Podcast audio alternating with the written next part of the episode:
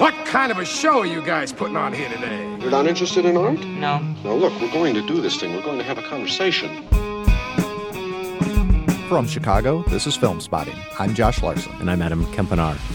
I've seen things you people wouldn't believe. Attack ships on fire off the shoulder of Orion. I watched sea beams glitter in the dark near the Tannhauser Gate. Yeah, well, I've seen some things too, Roy Batty, like Porkies, probably twelve times. Any uh, C-beams glittering in Porkies, Adam? No C-beams, Josh, only lots of G-strings. It has been thirty-five years since Rutger Hauer's Roy Batty uttered those immortal lines. And yes, thirty-five years since Porkies. In anticipation of the Blade Runner sequel coming in October, we've got a Sacred Cow review of the Ridley Scott original, plus our top five films of nineteen eighty-two. The Chicago Tribune's Michael Phillips joins us for all that and more. Did you really see Porkies twelve times? Ahead on Film Spotting.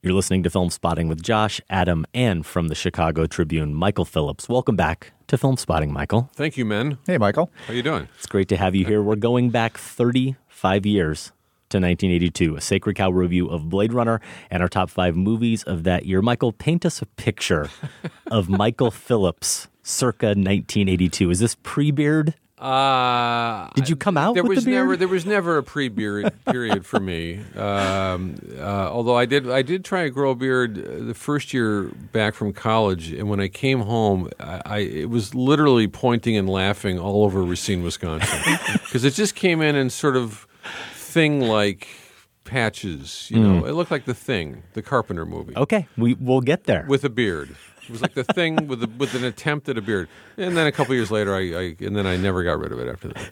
It sounds once like you the perfected most, it, yeah, you stuck I, with it. I stuck with it. The most disturbing monster I've ever heard of is yes, what you're describing. It's certainly the scariest thing Racine's ever seen. Well, hopefully we'll get to a few more Michael Phillips stories and more embarrassing ones at that, as we do get into that list of our favorite films of eighty-two. More on that year, the year of E T, of Rocky three, and yes, Porkies, later in the show. But first, our Sacred Cow review of the nineteen eighty-two movie that decreed henceforth and forevermore every sci-fi dystopia must feature neon and endless rain. It's Ridley Scott's Blade Runner. They jumped the shuttle off-world, killed the crew and passengers. We found the shuttle drifting out the coast two weeks ago, so we know they're around. Embarrassing. No, sir, not embarrassing, because no one's ever going to find out they're down here. Because you're going to spot them and you're going to air them out. I don't work here anymore. Give it to Holden. He's good. I did. He can breathe okay, as long as nobody unplugs him. It's not good enough. Not good as you. I need you, Dex. This is a bad one. The worst yet. I need the old Blade Runner. I need your magic.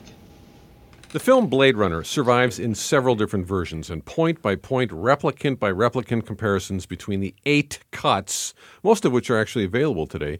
They've fueled many a Comic-Con conversation and countless film nerd arguments since the first version was released to mainstream bafflement and disappointing box office figures back in June nineteen eighty-two, when I was twenty-one years old. That same day, in June, John Carpenter's remake of The Thing came out, too, and both those films have grown in stature over the years. That's kind of an obvious point, but it's true. And you can find plenty of fans who would pick either The Thing or Blade Runner, very different brands of science fiction, as their number one film of that year, nineteen eighty-two, whether they were born then or not. Blade Runner comes from the Philip K. Dick story, Do Androids Dream of Electric Sheep? And even those who didn't care much about the film version, directed by Ridley Scott, they had to acknowledge the density and fascination of the visual quality of the film, the production design, the effects, and the overall atmosphere. This was Los Angeles in the year twenty nineteen. Perpetual rain falling, miserable crowding, huge looming video billboards that, well, actually did come to pass more or less by twenty seventeen, more so than the flying cars. Blade Runner Deckard, played by Harrison Ford, who may or may not be a replicant himself, depending on the version of the film you're watching, chases down four rogue replicants targeted for elimination, but he meets a formidable match in Rutger Hauer's Ubermensch of a lemon-haired god. So, when I saw the film at twenty-one, Guys, you weren't even born yet, I know. I came out wildly conflicted, but was very eager to see it a second time very soon, to really see it, see all of it, or at least more of it. Two questions I have for you. One, did Blade Runner flop back in eighty-two because George Lucas had reoriented the mass audience's taste for retro-futuristic science fiction so radically five years earlier with Star Wars? And two, is Blade Runner a movie for you today that was simply ahead of its time and now seems very much what Ridley Scott intended it to be, an L A story with legs longer than Joanna Cassidy's?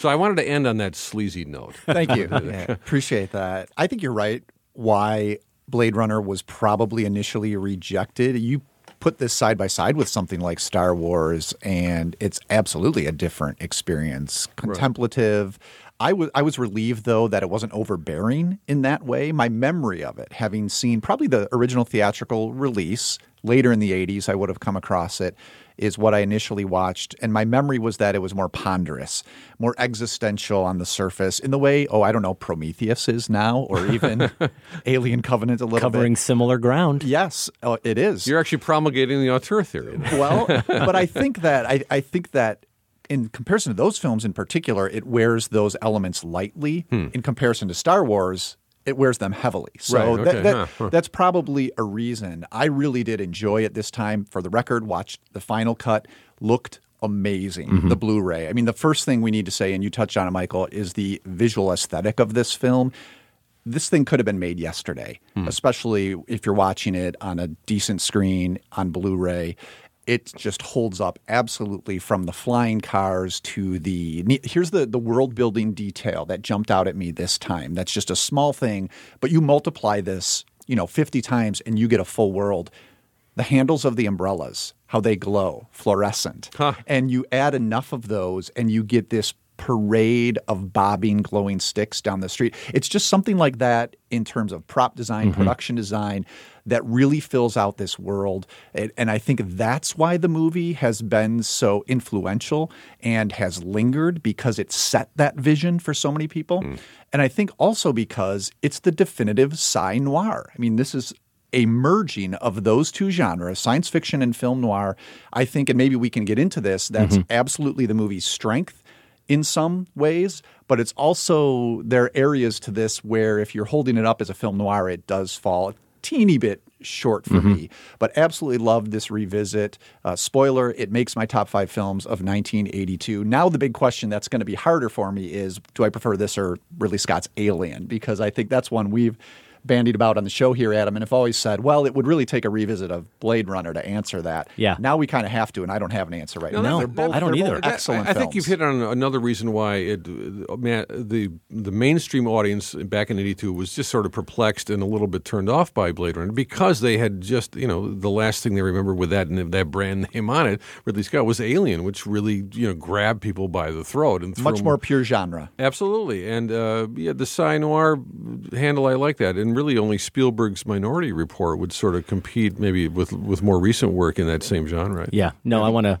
echo a lot of what you said there, Josh, including the stuff about its noir influence. But first, the cinematography, Jordan Cronenweth, we'll talk about that a little bit, the art direction. Yeah, the visual look of the film is still incredibly stunning. And I'm thinking of this, too, a little bit, not just in the context of something like Star Wars, but we did a while back here on the show a seventies sci-fi marathon, and we covered a lot of movies that were made in the early part of that decade that are kind of silly now, though I wouldn't say The Andromeda Strain is necessarily silly, and I, I like that movie, but maybe something like Silent Running mm. looks pretty quaint and cheesy from the twenty seventeen perspective. But some of the stuff made in the mid to later part of that decade, too, Logan's Run. Right.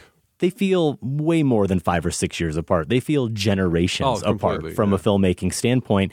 And it's almost as if this future dystopia had really never existed before Blade Runner. I feel like it has been the influence for every film that has followed it. And one of the things that really stood out to me was the sense watching it that it's terrifying. It does feel like a dystopia very much at times in terms of the overcrowding. We are clued into the fact that if you want to get away, and most people do, they go off-world, yeah, right? That yeah. that these are kind of the nobodies. And even the detective or the cop, Bryant, at one point says that to him, if you're not a cop, you're one of the little people. Well, this is a world full of little people, of leave-behinds who really have kind of no future. So it's a scary place at times and terrifying, but it's also, just because of the look of it, exciting and alluring and somehow inviting, like you almost want to go right. and experience this version and of Los do, Angeles. And you believe what you're looking at. And, and, and in a funny way, without any of the corny taglines like uh, what, was, what we were affixed to Superman, uh, very different, you know,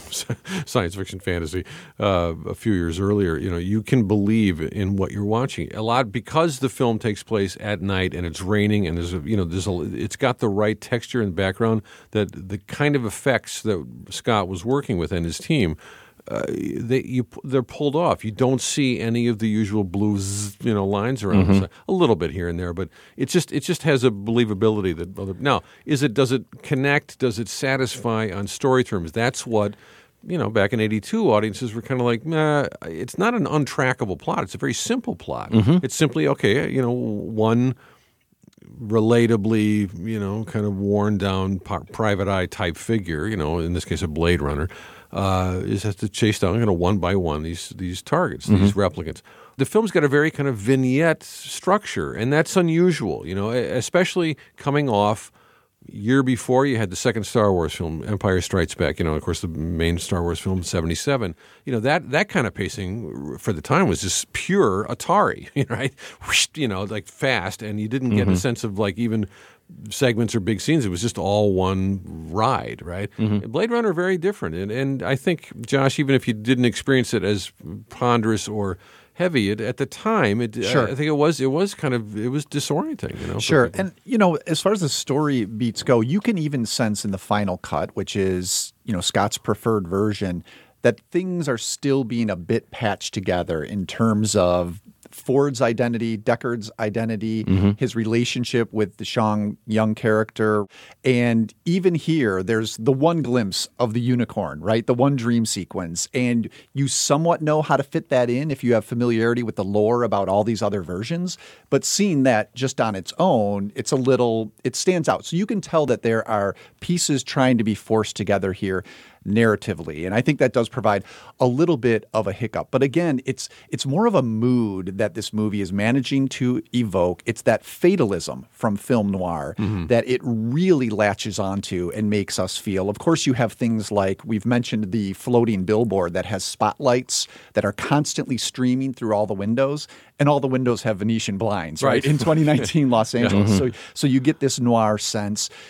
You get Harrison Ford, you know, I was a little disappointed, him being a hero of my youth from all these other films, you know, Indiana Jones and Han Solo. Here, he's just a harder drinking Indiana Jones, a little crabbier, otherwise tries to float by on the same charisma. He's no Sam Spade, in other words. Hmm. Uh, doesn't He's quite, so disaffected. He's fine, yeah, He's fine, but you could tell he's working against that charm that he yeah. brought to those other parts purposefully. You can see why he was drawn to this. You know, I'm going to make my anti-Star Wars in yeah. a way. But I think yeah. that still makes for a somewhat less interesting character. The movie, really, for me, belongs to Rutger Hauer. And, yeah. and this is where the fatalism comes in. This is where this movie becomes about mortality. Yeah. And the replicants just stand in for us. They have this four-year lifespan. And Roy Batty, the way he has a dreaminess, he, he's in wonder at the world, even as he despises his corporate creators mm-hmm. who have given him this four-year lifespan. And the way that's Howard how it works balances... The, I should say that's how it works at the Trib, too. It's just a four-year renewal. Uh, you, oh, I was going to say, time. You've been renewed a few a times. A couple of so times. Couple not of yet times. Retired, thank yeah. goodness. Yeah.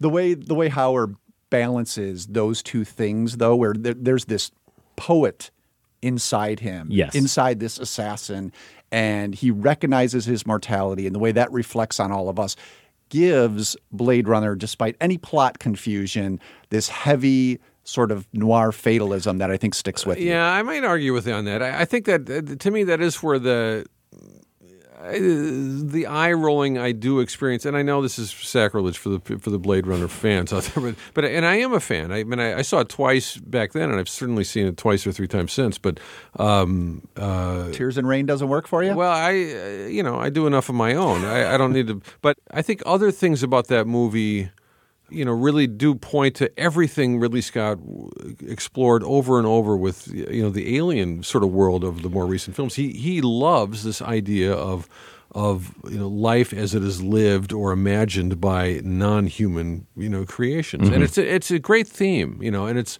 and it gets right to the kind of.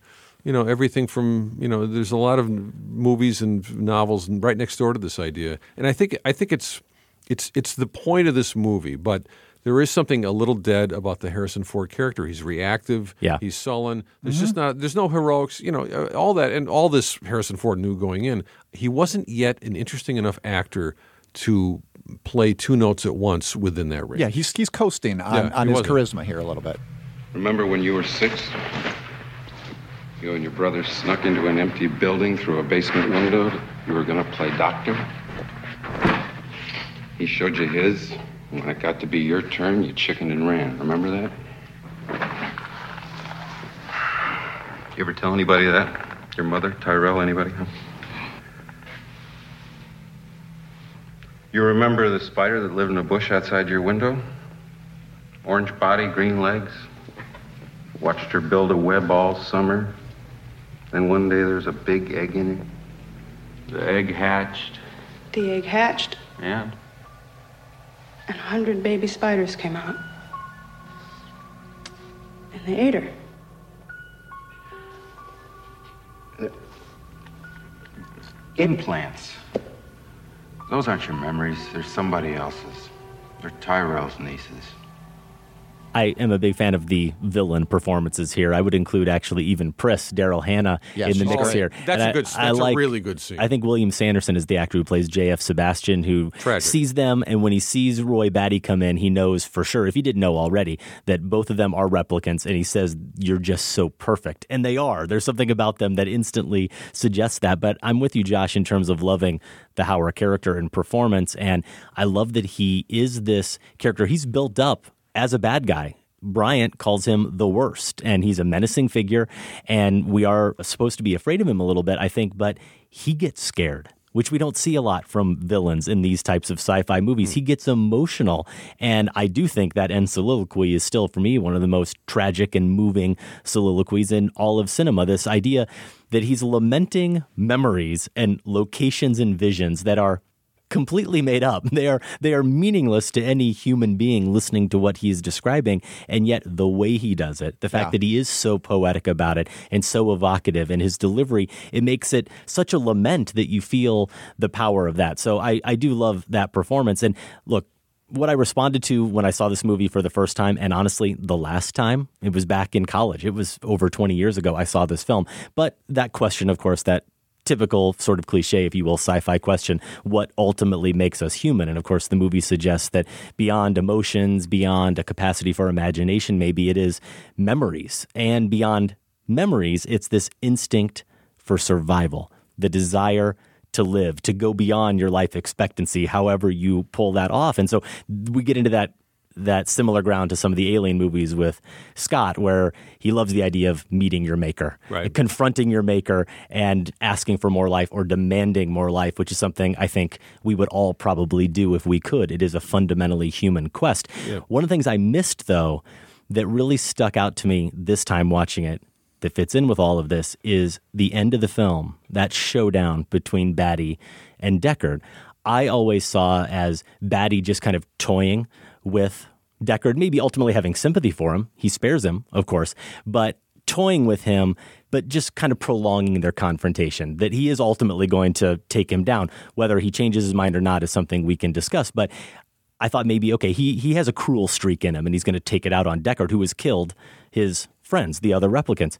And then what I really tapped into this time is the way Scott emphasizes Deckard's struggle to survive, really keying in on the lengths he goes to in order to survive, climbing through those holes, climbing up on that bureau, whatever it is, going through the ceiling, going out on that ledge, the way he's hanging on for dear life, literally, right. And his fingers are about to fall. And we are constantly seeing that from Batty's perspective, too. I think in a lot of ways, it's a more intense and shortened version of the entire struggle of Batty and his replicants since they had their mutiny and escaped. It's basically, I think what he sees in him in that moment is that same desire to live, that same desire to survive that he himself feels. Mm-hmm. And so ultimately then sees a certain kinship with him. And sure. there's a there's a mm-hmm. vulnerability there, too. Mm-hmm. I, I think, so this is what Ford does have, and, and this is what he had from the start. It's the same thing that Bruce Willis tapped into that made him an iconic action hero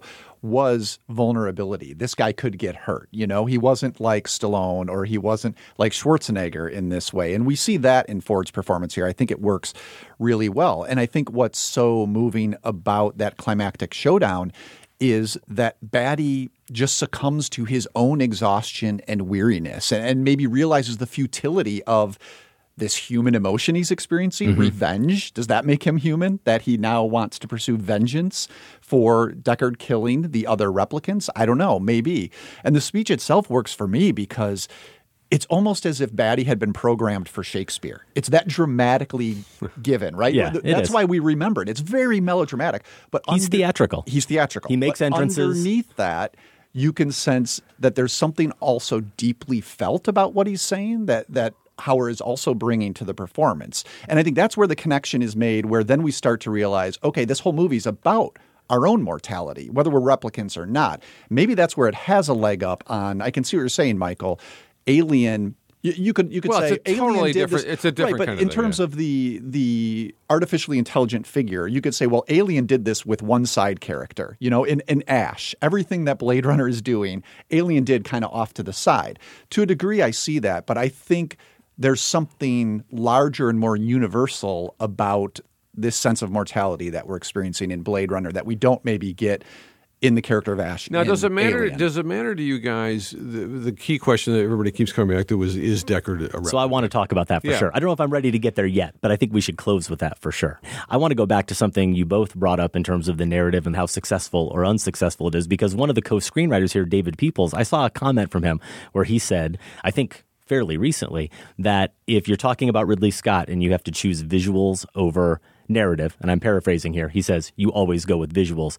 But damn, I wish it had a better narrative, people said. So basically ah, commenting okay. on See? his own material that Scott and envisioned this is, this on is, screen. This is, I think, a limitation so of the film. You guys touch on this a little bit. I wondered if there were any more specifics about what specifically with the story didn't work. What I would single out does go back to what you were talking about, Josh, in terms of the Sean Young character.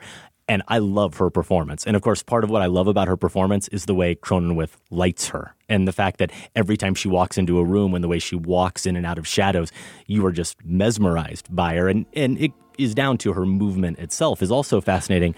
But, oh, that sex scene. Will you kiss me? I can't rely on this. Say kiss me.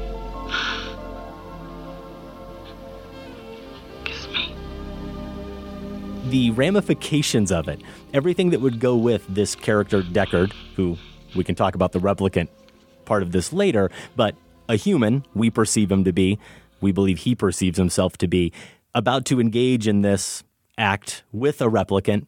The movie takes no time to really think about any of the consequences no. of that whatsoever. And I think that the whole thing is so bizarre that there is a noir inevitability. From the moment she walks in, she's a mall, and they seem to be drawn to each other in some way. I'll give the movie that. But when it happens, it still feels like the movie hasn't completely earned that relationship between them. And I think you can even point to something like the fact that she plays a major role in the plot when she saves his life, pulling out a gun randomly on the street and killing a replicant who's trying to kill Harrison Ford. Yeah, yeah, yeah. Where does that come from yeah, other yeah. than it serving a plot need? Right, right. I think that's absolutely true. Yeah. And and I also think here's where the noir comparisons don't do the movie any favors, because a strength of all the classic film noirs is the femme fatale. And Young, I wouldn't, you know, I, I don't think it's that arresting of a performance, but I think that's because of the script, Adam, not because of anything Young is doing. Certainly she is lit in that way. They, mm-hmm. they set her up to be that femme fatale, but they have not written her that way. The scene you talked about, the sex scene, rape scene almost is how yeah. it plays now. I mean, it's really disturbing um, when you watch the scene through today's eyes, maybe, yeah. that nineteen eighty two audiences might not have. But I think it's also just troubling because the character is never fully developed. And it's a crucial character, right? Rachel should be the linchpin between the replicant world and the human world, and she's not given enough narrative support I think to make she, that right, I think she captures that I, otherworldliness. I would, not, I, would, I would argue with, with – I think both those performances – it's not that they were spring chickens. I mean, they had, you know, they had done some work mm-hmm. by then, Ford and, and Young, but – I think those performances are not quite what they could be, even given that script. I think I think craftier, wittier performers, not necessarily playing for laughs or anything. God knows I wouldn't. You know, that, that film can only accommodate so much levity at all. But um, I think craftier performers would play that guessing game a little more about how human or how replicant we really are to, in different different degrees with these two characters. Uh, but I think, again, I get the sense of kind of one note hit hard. Um, I don't know if Ridley Scott's even really an actor's director, frankly. And I think Young, you know, I think he could get one hundred actresses in Hollywood who probably would have pulled it off more so than Young. Wow. Yeah, me- medium talent at best, I think. Hmm. Now, Ford, obviously, better than that on his high end. He wasn't there yet mm-hmm. with this. And I think that's the limitation of the film. I think also just the storytelling rhythm, even if it's, if it's a simple, going to do this, going to do this, going to do this, and then I'm going to, you know, meet my Waterloo maybe at the yeah. end. That's a very methodical, segmented, uh, vignette-oriented kind of structure. And I think that's probably why the screenwriter, David Peoples, the co-writer, mm-hmm. you know, was a little frustrated because yeah. it's, it just is what it is. It's not much, you know. And and you get all this setup. And one of my favorite scenes is the one with Joanna Cassidy as the snake handler, you know, in the window. Yeah. And, and, and she's, you know, that's a performer who is completely alive. I mean, she's a great actress anyway, and I wish she had gotten the role she deserved at the, you know, in her heyday. But uh, but that, you know, that obviously that replicant's life story is over five minutes later. After this sort of like baroquely sadistic series of, you know, running through the plate glass windows, which is like that was even even in the history of plate glass being smashed on film, that was a ton of plate glass. It was, and and it's a bit that's to me that moment is kind of. It's perfect. It's a perfect, you know, emblem of what Ridley Scott's up to. It's it's gorgeous, and it's a, it's unsettling, and it might be a tiny bit much. yeah, and that's and that's Ridley Scott. You know, whether you love him or not.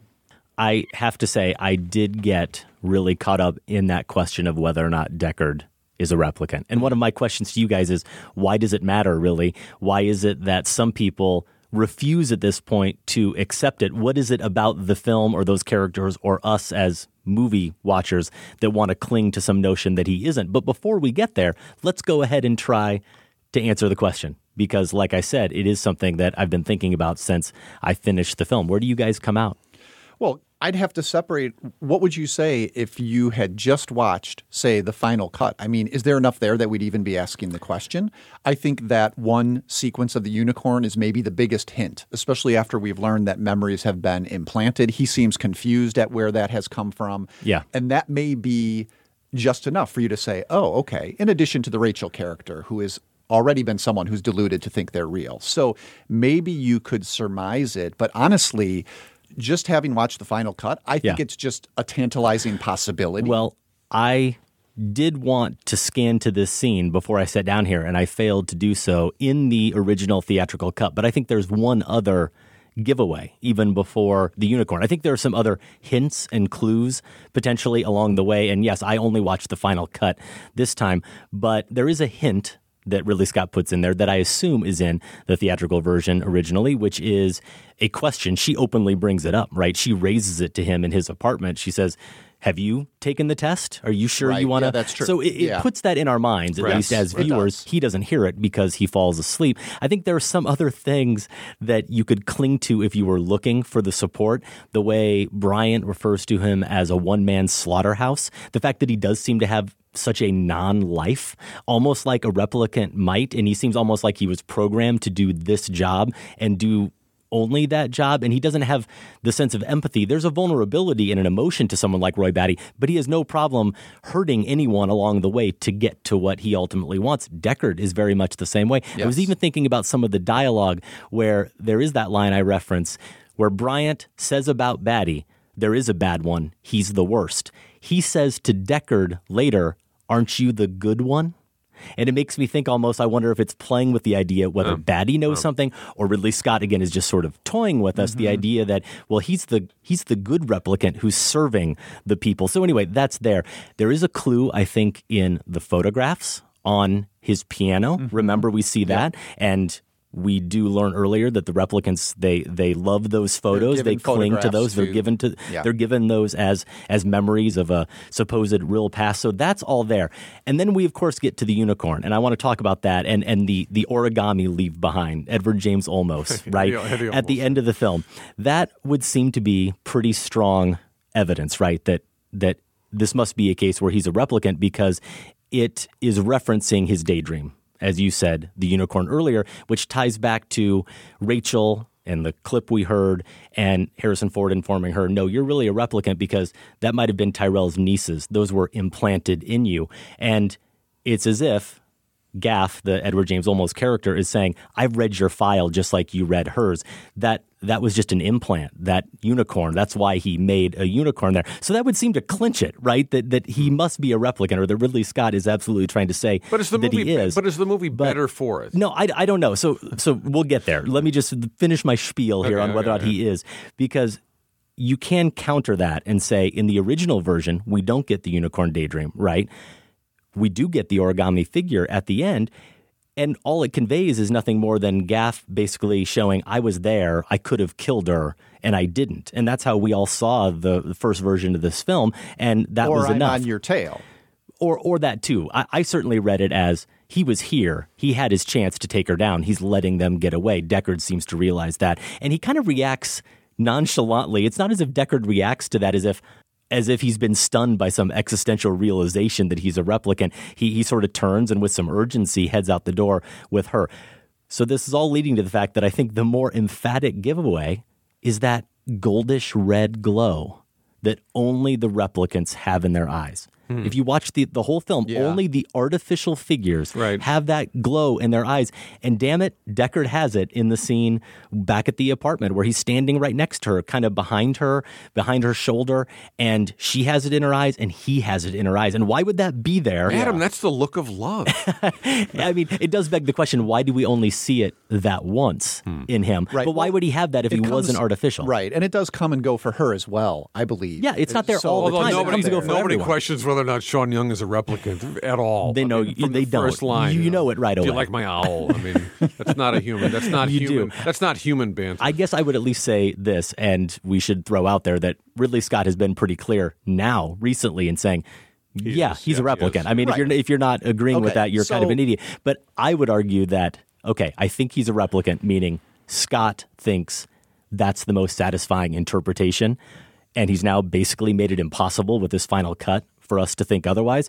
But I do think it was added after the fact, post-mythology rather than pre-mythology. I, I think it's as if Ridley Scott had decided, I like the mythology of it better and I'm going to embrace yeah. it. But it wasn't necessarily there. I did hear Harrison Ford say in something, though, that it was something Scott was talking to him about on the set, and he constantly rejected it and would act against that. So, so that, for me, that counters right, my theory. Right, right. So, so for me, the best film would be, and this speaks to your question, Michael, does it make it a better film if he is or if he isn't? Yeah. The best film for me is the one where it is that tantalizing possibility, where we're not being directed or hit over the head with so many clues, maybe given hints, maybe given suggestions, yeah. and you leave the film wondering. I mean, I, I, it's it's a little dispiriting that this movie has gotten so gobbled up by such a controversy yeah. when it leaves no room for wonder. No, and, not and, anymore. You know, that's what the be- the best science fiction I, I think does. I will also say this. The best it, it, the best science fiction, a lot of it anyway, it really doesn't give a damn about how the if the narrative's w- working in conventional, satisfying terms. You know, a movie like Terry Gilliam's Brazil is unthinkable without Blade Runner, and it's got a very different sort of retro-futuristic world building going on, but it's similarly amazing to watch and mm-hmm. to look at. And that's another one that kind of tells a simple, uh, redu- maybe reductive story just enough to kind of hang G- G- Gilliam's preoccupations on. And and that's written by good people. I mean, Tom Stoppard worked on that script. And I mean, it's it's got a lot of, but it, it doesn't, it's not a story film. It just isn't. And I think a lot of Metropolis, Fritz Lang's Metropolis back, which Which, if anything, sets the tone for Blade Runner. Absolutely, which influenced everything we're talking about, honestly. Mm-hmm. Uh, it's, you know, that's that's a bunch of kind of adolescent hooey. I mean, frankly, on story level, I don't care. Right. You know, and that's and as much as I admire Blade Runner and and have happily kind of re-entered its world and kind of puzzled through these questions uh, about you know replicant or no or whatever.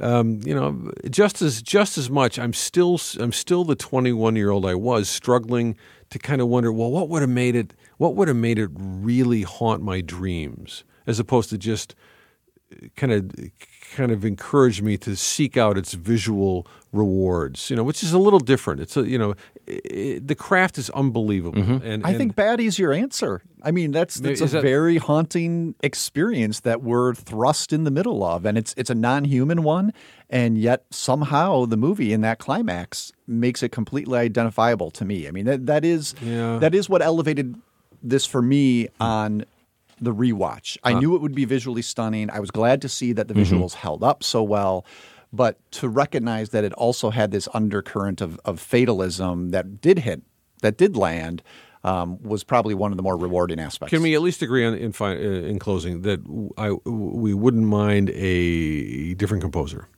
Absolutely. The, Van- okay. the Vangelis score okay. really dates it. I I think there.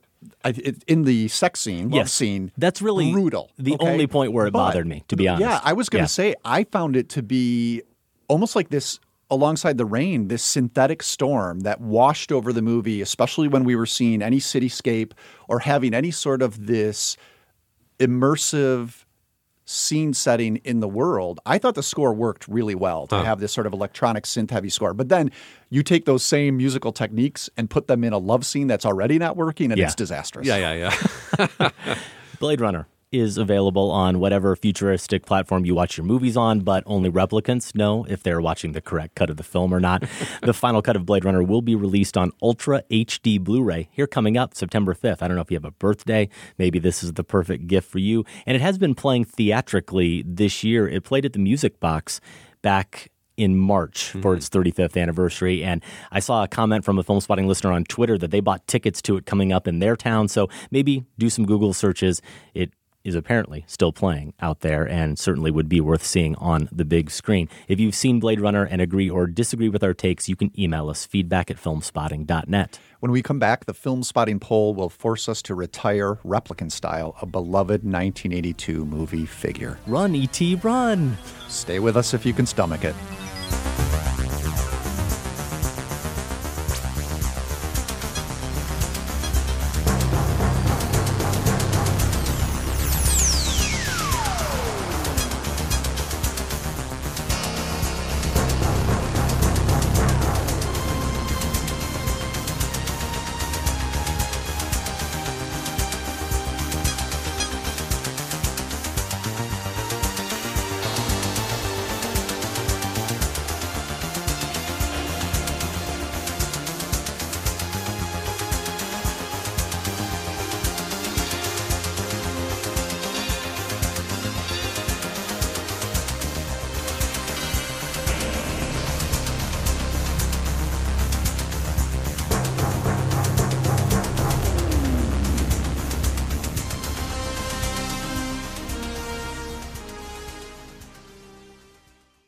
Film Spotting is presented by Film Spotting listeners, including at Song Warmonger. Been enjoying Film Spotting for a good few years now. Love your insightful, intelligent film analysis, guys. As they say, time to pay the dealer. Also, J D, our good friend from the In Session Film Podcast. Just wanted to say thanks for all the great content you guys continue to provide each and every week. Lately, I've been listening to not just new shows, but I've also been listening to many of your two thousand seven episodes as we prepare for our two thousand seven retrospective on In Session Film. It's been really fun catching up with, well, at least Adam's thoughts on many of these films that I'm sure we'll get to in our retrospective. So, best films of two thousand seven, looking back at that great cinema year. might just be an idea we have to steal for Film Spotting. Josh, thank you to all who supported the show this week and all of our monthly donors who keep us doing what we're doing. How old are you? thirty-five. forty. How much you weigh? one sixty-five. Mm, let's say two twenty to be safe. Thank you so much for coming in. Thank you. We'll get to our top five films of the year nineteen eighty-two here in a moment with the help of the Chicago Tribune's Michael Phillips. But first, a little golden brick spotting. Josh, we have been bemoaning the dearth of movies. Really, it's not so much that there probably aren't really good movies out there that are worthy of being in contention for our award that goes annually to an overlooked movie, non-mainstream movie, made by a new filmmaker that shows some real promise and artistic vision. There's probably lots of options out there. We just haven't seen them, and we're trying to fill in some of those gaps, and we have two we're going to nominate now. You just heard actor and comedian Brett Gelman in the trailer for Lemon. That's from first-time feature director Janixa Bravo. The movie premiered back in January at Sundance, and it's currently available on most platforms for rent on demand. Josh, you saw it back in Sundance, and I get the sense that you are still wrestling with your reaction to the film. That's fair, but I definitely think it deserves consideration for golden brick. And just a little more background, Gelman's basically this pretty despicable schlub who's dumped by his live-in girlfriend, played by Judy Greer, at the beginning of this, and his career is going nowhere, and so he kind of goes into this downward spiral. I'm going to go against my philosophy here, Adam, of not letting a filmmaker tell me what to think of their movie, because, as I said, perplexed when I saw this at Sundance, kind of forgot about it, went to it hoping it would be a golden brick contender because it seemed to have those qualities. Mm-hmm. And it just didn't really work for me. Well, Bravo was on the Represent podcast with Aisha Harris, and Aisha said the same thing. She's like, listen, I don't like filmmakers to explain their movies to me, but I don't know what to do with Lemon. So can you at least tell me a little bit about what you were thinking about when you wrote this? And I believe she co-wrote it with Gelman. And I'm not going to go into exactly what she said, but I will ask viewers who go to see this to just keep in mind these films in the background, the Judd Apatow schlub films and those ilk, some of the more independent, maybe even mumblecore films that deal with similar male characters like this. Just kind of keep them in the background because Bravo talked about that, put it in the context of that genre, and it sort of unlocked the movie for me. And I think it might be a little bit brilliant. Now, you could argue... Then normally I do argue, well, then the movie needs to do that work on its own, right? You don't need the filmmaker to tell you here's what it's really doing. But then again, maybe I was just being dense when I saw it in the rush of Sundance films. So want to throw it out there. Definitely one that people are going to have diverse reactions to. Well, with that line of thinking, maybe you don't need three film critics to explain what See, it's doing either. This is this is why it's a dangerous road to go down.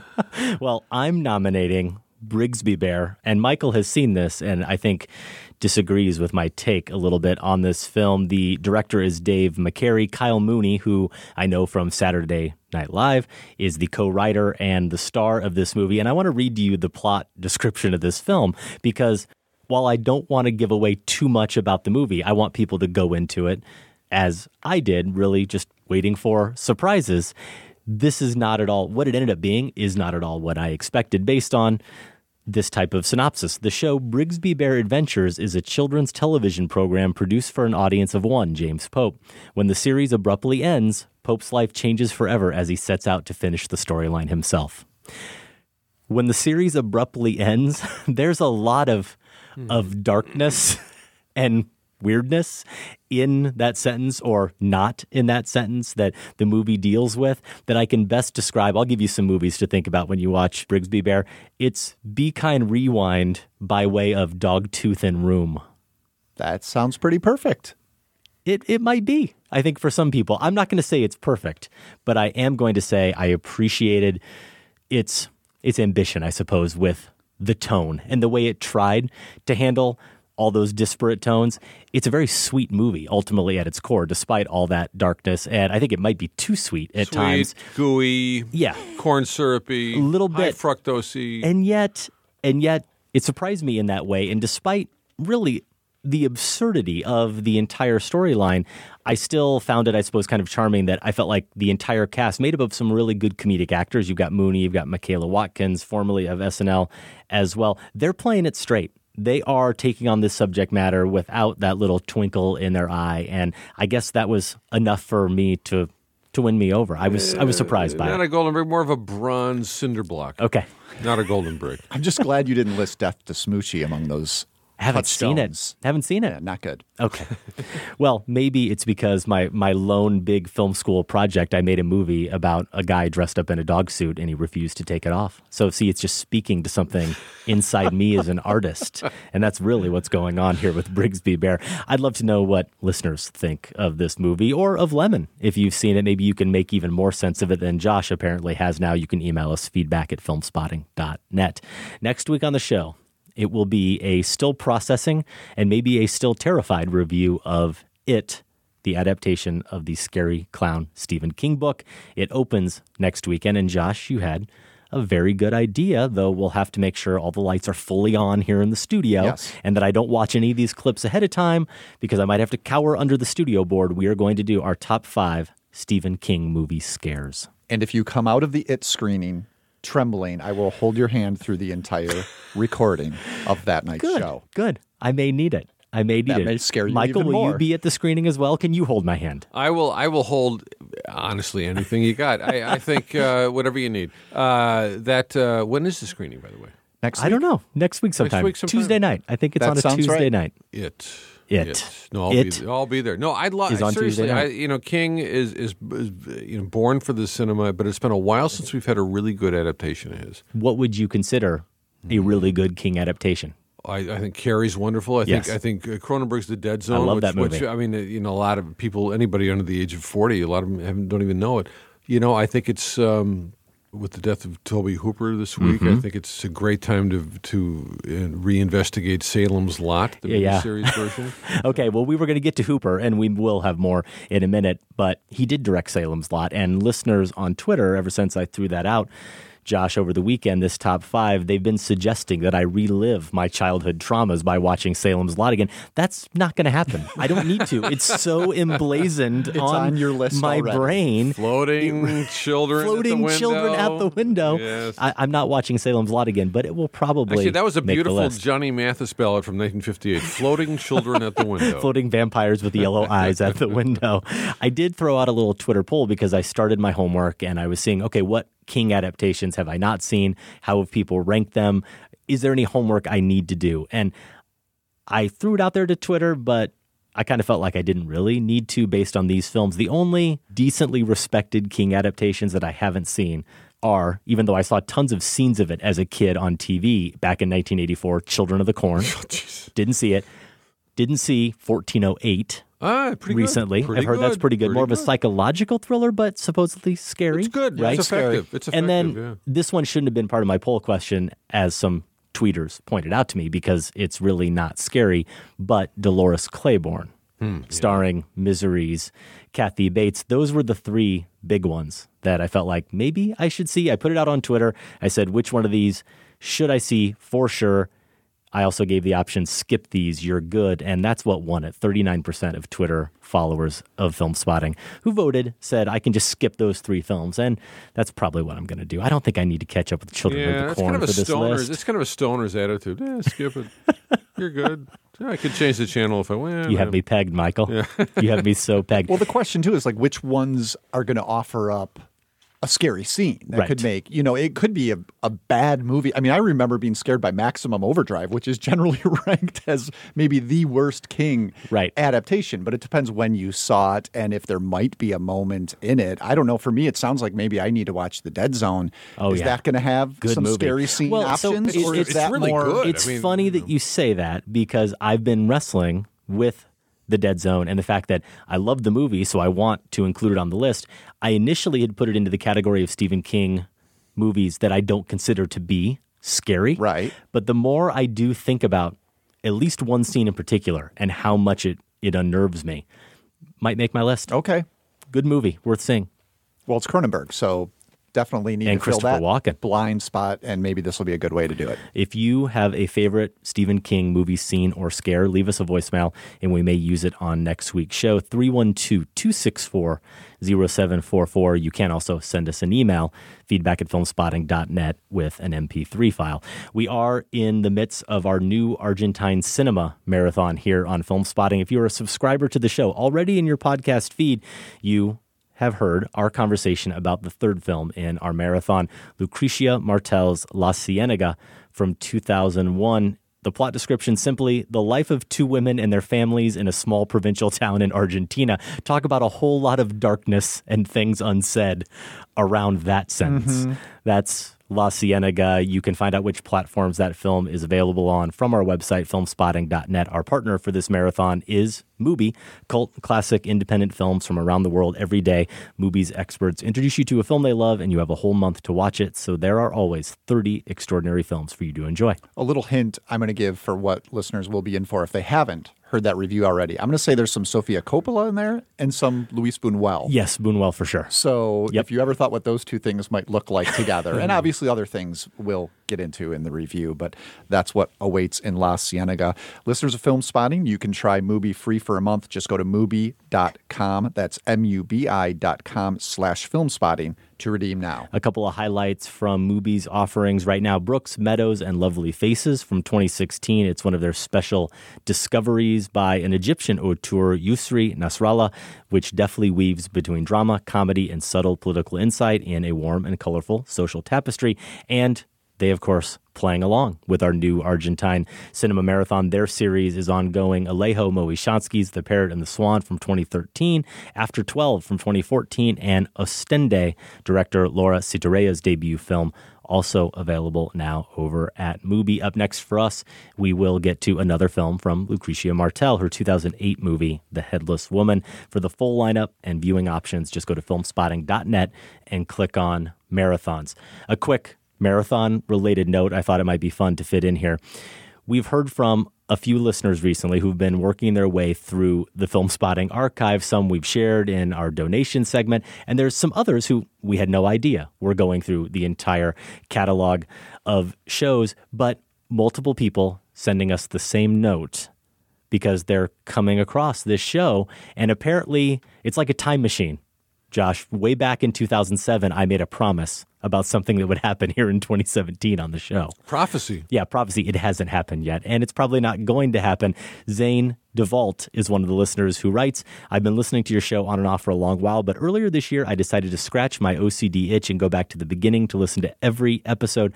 Back somewhere around episode seventy, Adam and Sam were discussing why they wouldn't be reviewing the new Harry Potter movie and mentioned that we'd have to wait until twenty seventeen for the Harry Potter marathon. Mm. I just checked the marathon page and couldn't find a reference to it, so it must be scheduled for after New Argentine Cinema. There's no way you were serious about that when you said it. Well, we'll, we'll get to that in a moment, Josh. We got another bit of feedback here. This one comes from Algard, Norway, Alexander Waldemar, who I met not in Norway, but at the London meetup. Really? Yeah, Alexander was Did there. Did he come all the way from Norway? No, he was in England at the time. Okay, I'm so, not impressed. Yeah. Sorry, Alexander. Anyways, he says, just listen to Cinecast episode eighty-three, where Adam promised a Harry Potter marathon in twenty seventeen. So when is this happening? You already did a Fast and the Furious marathon, and I feel like you owe it to the people who have been waiting since two thousand six for this. I can't wait to hear your thoughts on the cinematic qualities of prepubescent boys and girls running around shouting pseudo-Latin at each other. Okay, so I did go into the archive because I was dying to fill in some blanks here. I don't remember making this promise at all or why it even would have come up. And I think it was actually in sort of a year look ahead maybe. And it was the film Harry Potter and the Order of the Phoenix coming out in two thousand seven that we were saying, no, sorry, we're not going to review it. And then it turns out in July two thousand seven, episode one sixty-eight of the show, this is the show description. When Adam and Sam announced earlier this spring that they were going to skip Harry Potter and the Order of the Phoenix, as they had every Potter film since the series debut back in oh one, Film Spotting listeners started a campaign of sorts to convince the host of the series, starting with the Alfonso Cuarón-directed third film, Prisoner of Azkaban, was worth catching up with. Adam dutifully brought himself up to speed. Sam remained in the dark. Both treaded skeptically into Phoenix, but at least one of them was greatly rewarded for his effort. So I've already actually done the marathon of sorts. I think the only one of the Harry Potter films I still have not seen. I don't think I ever bothered to see that second one, the other Chris Columbus effort. and I'm good with that. I thought you were going to say the second one of the final two. No, we, we talked about it on the show. I'm just going to leave it go. We reviewed that on the show. Some of these have been discussed, including Phoenix. So I did my homework. Sam didn't. Order of the Phoenix ended up being my favorite film of the entire Harry Potter series. Really? Well, yes. I'm going to go with a conventional choice, Azkaban. I don't know that I'm on board for a marathon. I'm not quite as snobby no as point. you and Sam were. There's no like, point. I'm not watching Chris Columbus franchise from the beginning. I know. We were idiots. But I do, I do wonder how much you'd rediscover in doing that. You know, the, these are films that I've mostly appreciated for the production design and the actors doing the great British thespians doing things on the side. Uh, I think they're all pretty much good films, but a marathon? Mm. Mm. Yeah, no, that's just, not going to happen. I'm going to put it out there right now. You can just do a very quiet marathon of the pauses Alan Rickman would deploy between the second to last word in a sentence and the last word. Now that sounds like fun. You that, saying he was formulaic in those? No, no. I, I seriously, I loved them, but nobody had more fun with pauses. You could, you could, you could actually, you could rent one of the pauses, move in for a month. Right. Yeah. Well, if you are listening to the archives, and really, I don't know why you would, unless you were being tortured, and you find any other decade-old unfulfilled promises, you can email us feedback at filmspotting dot net. All twelve plus years of the show are available in the archives at our website, filmspotting dot net. It's true, we used to be called Cinecast, and we had to change the name because Michael refused to come on the show until we got a better name. So, such a diva. Now you know the history. Yeah. E T Home Phone.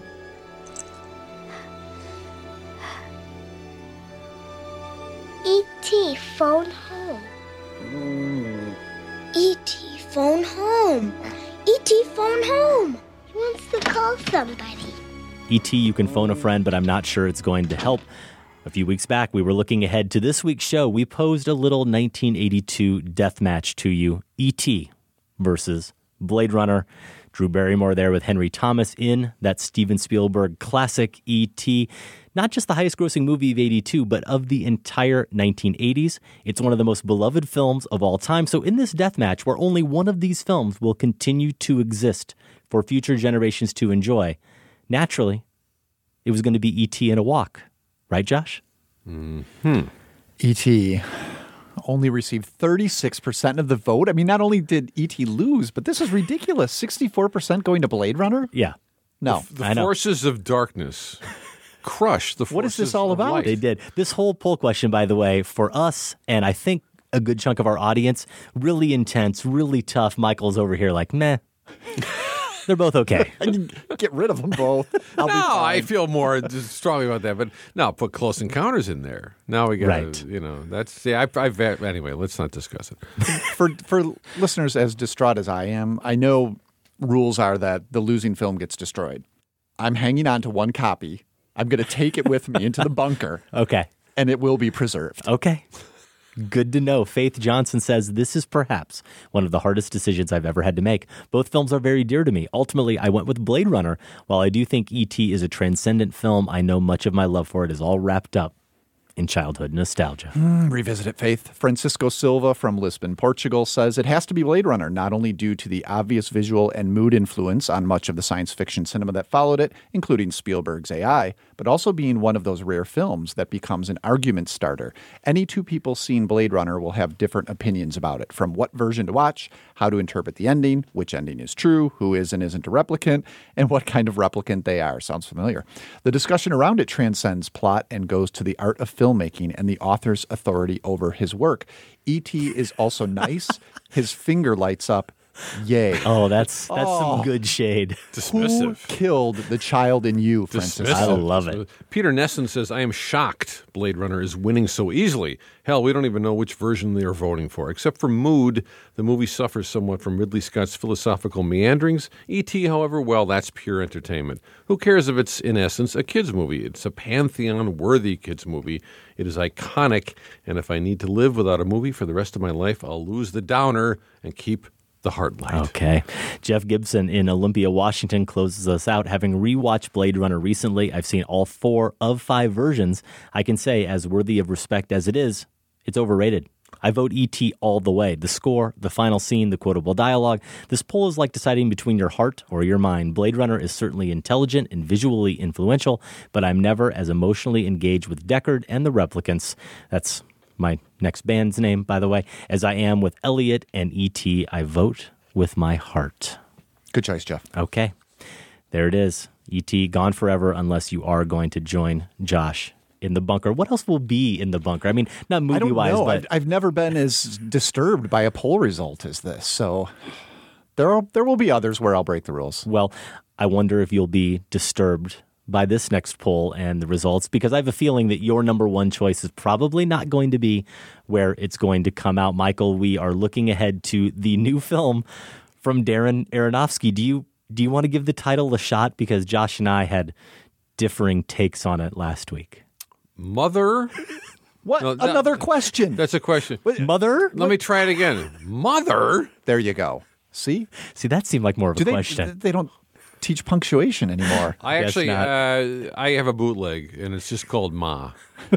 So it's got Jennifer Lawrence, Javier Bardem, Ed Harris, Michelle Pfeiffer. It looks fairly creepy. I think that's fair to say, and we'll find out here in a second. Aronofsky, one of those directors through six features, I think, arguably hasn't made a bad film, but then again, I haven't seen Noah, so I'm not sure that I can fully answer that question. Our question to you, very simply, what is Darren Aronofsky's best film? And we are going in chronological order here with your options. So that means you can choose from Pi, Requiem for a Dream, The Fountain, The Wrestler, Black Swan, or Noah. Okay. His best film. Michael, where do you come out? Uh, Black Swan. Okay. His biggest film, and his I think I think it's the one I like the best. Good choice. Yeah.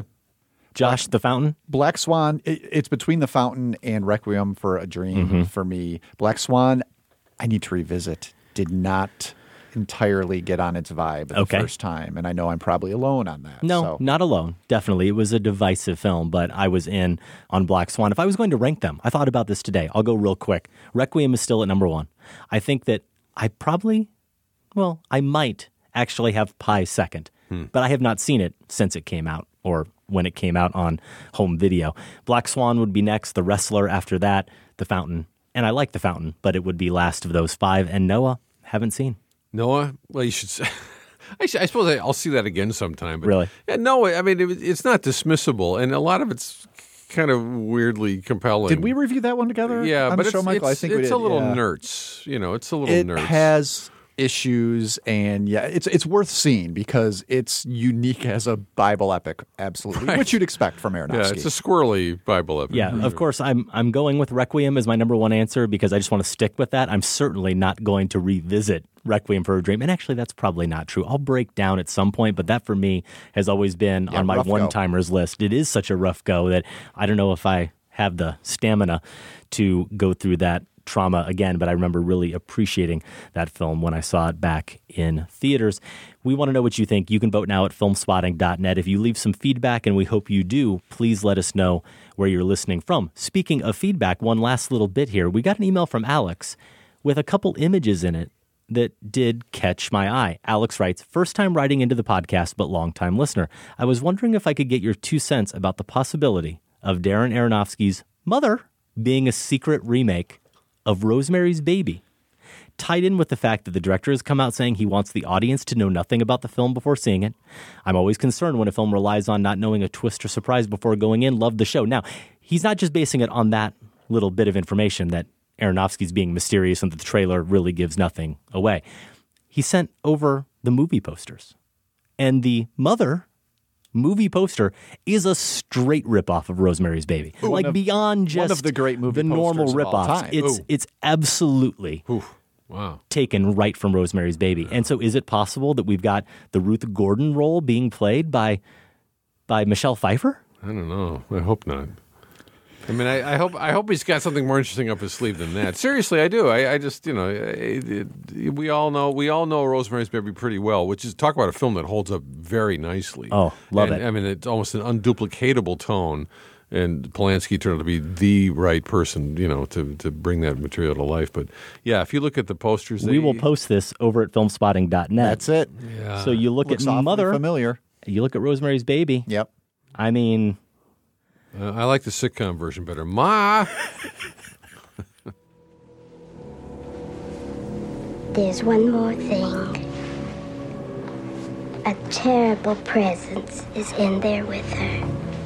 So much rage, so much betrayal. I've never sensed anything like it. I don't know what hovers over this house, but it was strong enough to punch a hole into this world and take your dogger away from you. The unmistakable voice of Zelda Rubinstein as the eccentric medium Tangina in nineteen eighty-two's Poltergeist. Poltergeist director, so to speak, Toby Hooper, passed away over the weekend. He was seventy-four. It is a long-held belief that actually Steven Spielberg, who was a producer on that film, actually directed much of the film, but something contractually or whatever was keeping him from technically being the director. Toby Hooper stepped in and was on set, but most have contested that it's actually a Spielberg effort. Nevertheless, whether Toby Hooper directed Poltergeist or not, no one disputes that he is the director of one of the most influential horror films of all time, nineteen seventy-four's The Texas Chainsaw Massacre. Oof.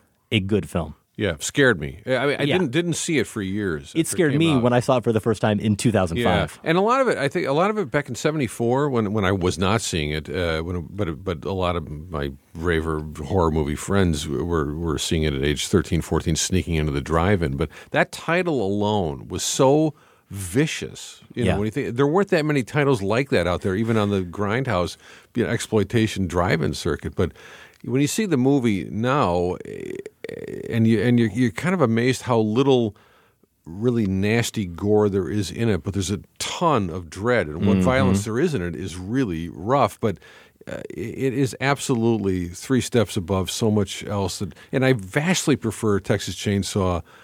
And also be, beyond before that, the, the movie that really influenced it the most, George Romero's Night of the Living Dead, so much more than a big budget, big studio bid for the same audience, The Exorcist. You know, a film I I, I constantly... Please don't get Josh going. I argue with people on, uh, all the time. This is I, why it's always such a pleasure to have you on the show, Michael. No, I, whatever. But just making it, a note here. You know, and they're all, you know, very low in many ways. All three of those movies are very low-intentioned. You know, they're very they're just trying to trying to get you, get the screw in your gut as as, as hard as, as you can. But The, the last thirty seconds of, of Chainsaw, I think, mm. send me sent me out on the most destabilizing note of like, it's a good uh, word, happy, uh, sad. Uh, there's a survivor, but she's clearly lost her mind because of the trauma she's just been through. And there's Leatherface, who's lost this round, but he's doing his little dance of death uh, against the Texas sunrise, yeah. and it's a new day, and, you know, he's just one of God's creatures enjoying a new day, and, uh,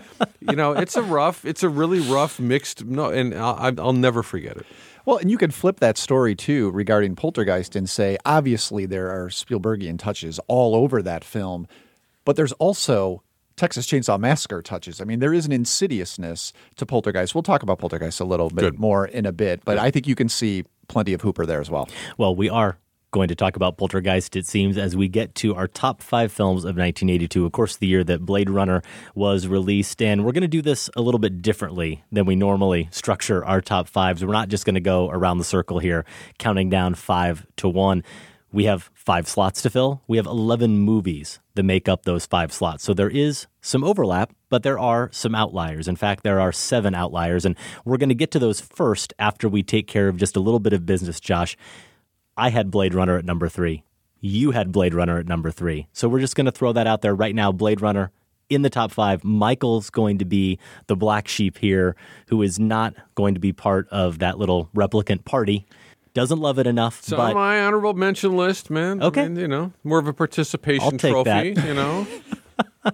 I'll take that. Blade Runner, though, on ours. Did we cover everything? I mean, I... I, I had more notes. Yeah, I had a lot yeah, more notes, Maybe actually. The only thing I'd, I'd throw out there, and we mentioned Daryl Hannah, how, how good she is, but didn't really get into it. Maybe, from I've seen of her, her best performance, it's very gleeful, this this sort of malevolent replicant that she plays, who's enjoying her superpowers, I guess, that she has, and uh, this sort of lethal acrobat.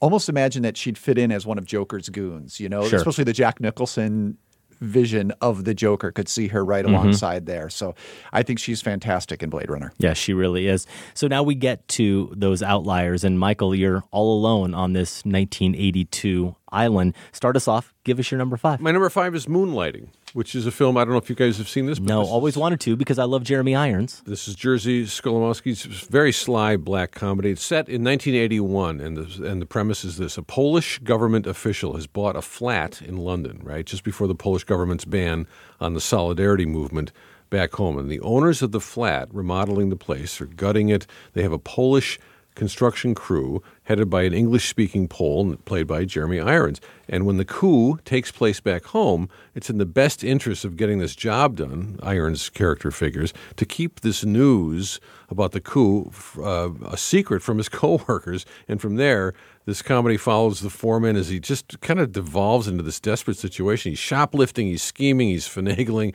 he's falling in love, you know, more or less. And I just, I had never, at the time when I was twenty-one, I remember, remember going, being home from college, going down to Chicago with my folks, going out to dinner, and hey, I saw a movie on Siskel and Ebert recommended. Never really heard about anything like it, but my mom said, "Ooh, Jeremy Irons, he's dreamy." Uh-huh. I think I'll, let's go. Let's let's go see the movie Michael wants to see. So I drug him into the Fine Arts Theater, and you know, my mom and dad were kind of like Nipper the dog, you know, looking with that cocked head at his master's voice, like, "Huh? You know, what did we just see?" But and I wasn't really that much clearer on kind of what I just seen, but I'd never seen a movie that was that kind of deft in this mixture of comedy and drama, and uh, you know, and I'll tell you, that movie's got a lot to say about about uh, you know, all the stuff we now associate with just sort of the E U and all these countries mm-hmm. in crisis and fluid borders and exploited cheap labor going to other countries to kind of just just to survive. You know, this movie really speaks to the future, which is, of course, the present. Before we left, customs checked all our luggage. That bag contained hammers, drills, and an axe. Today is the fifth of December, nineteen eighty-one. Warsaw black market exchanges one pound sterling for well over one thousand zlotys, the average weekly wage. I landed in London with twelve hundred pounds in my pocket, a sum that would have taken me twenty-five years to earn.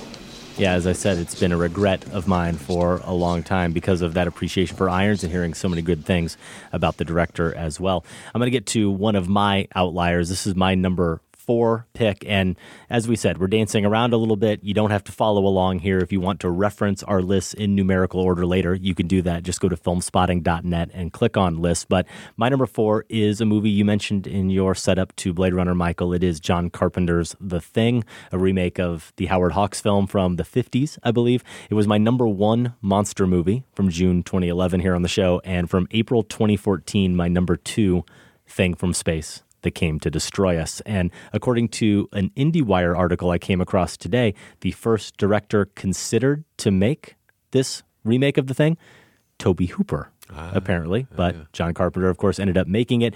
And another it fun fact... For, it was too gory for Toby Hooper. Maybe. Another fun fact in that article, Carpenter had come off making Elvis on T V with Kurt Russell, I think, in seventy-nine, and then in eighty-one had done Escape from New York. And so he said, I don't want to get stuck in a rut here with Kurt Russell. I don't think I'm going to cast him as Macready.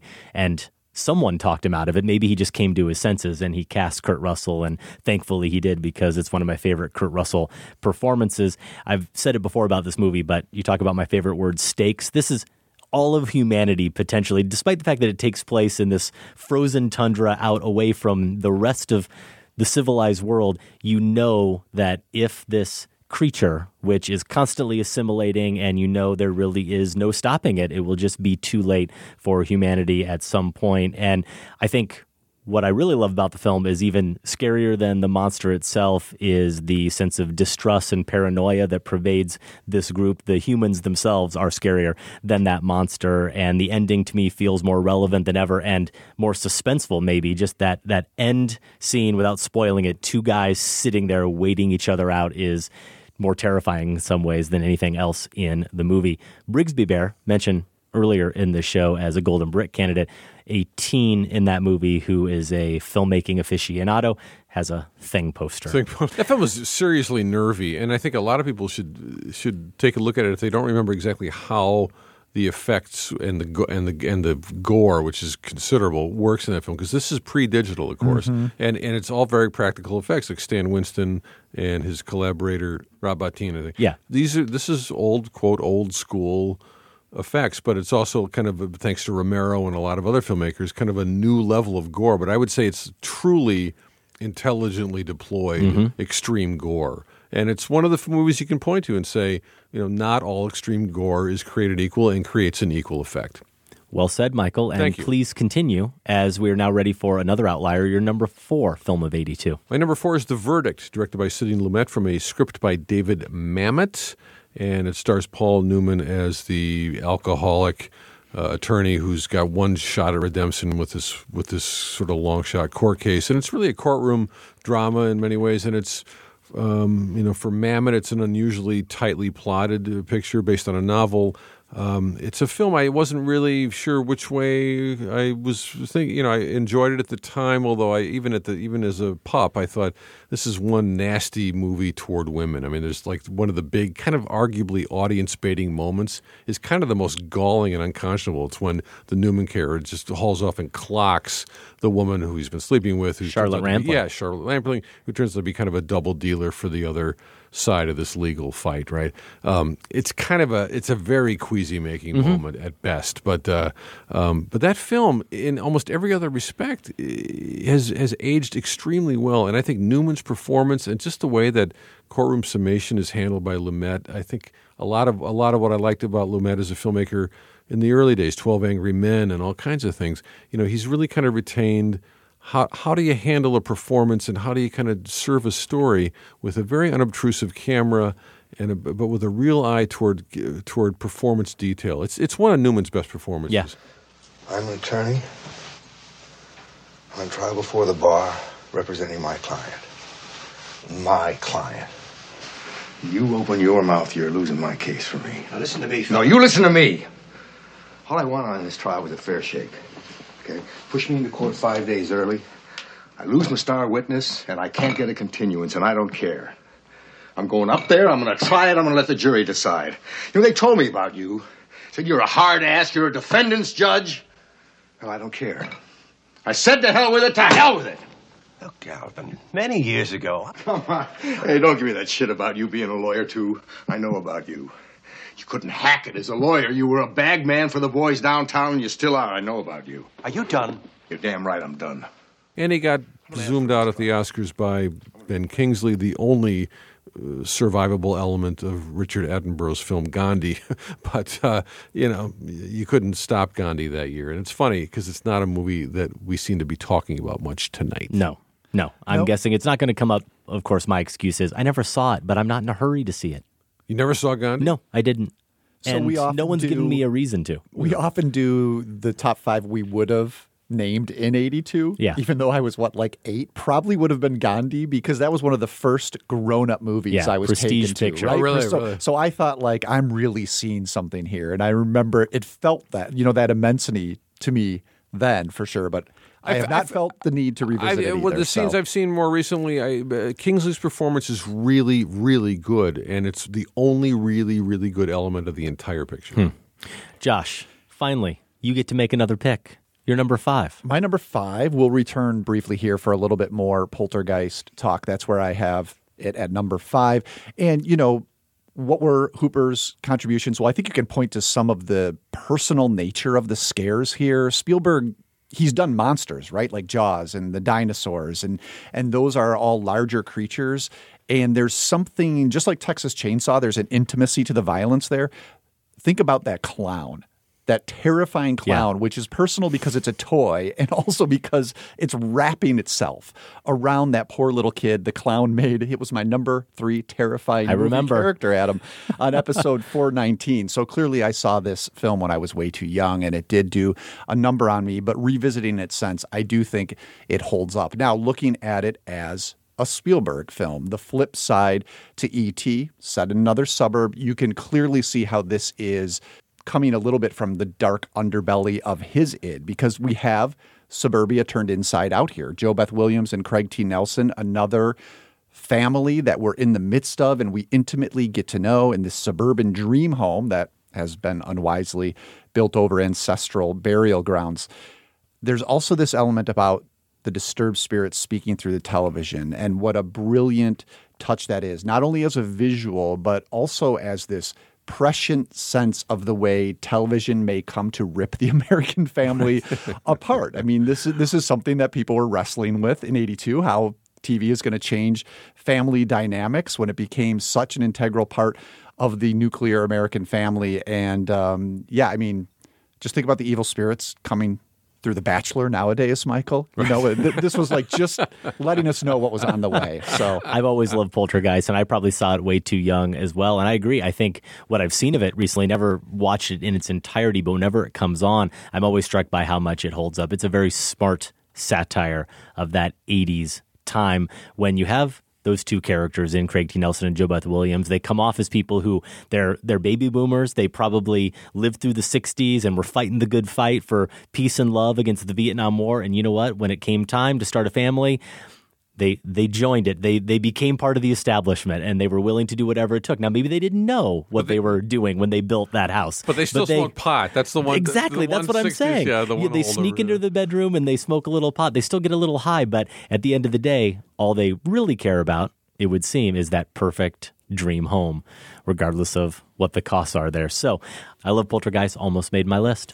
All right, we're going to have a few more outliers from nineteen eighty-two after the break. I think this is where Adam's Porkies pick is yeah, probably going to sure. come in. Yeah. Then we're going to get to some consensus choices for the best of that year. The Film Spotting Top five continues in a moment. Stay with us. There are mountains in our way, but we climb the stair every day. The lift is up where we belong, where the eagles cry on a mountain high. The lifters up where we belong, far from the world below, up where the clear winds blow.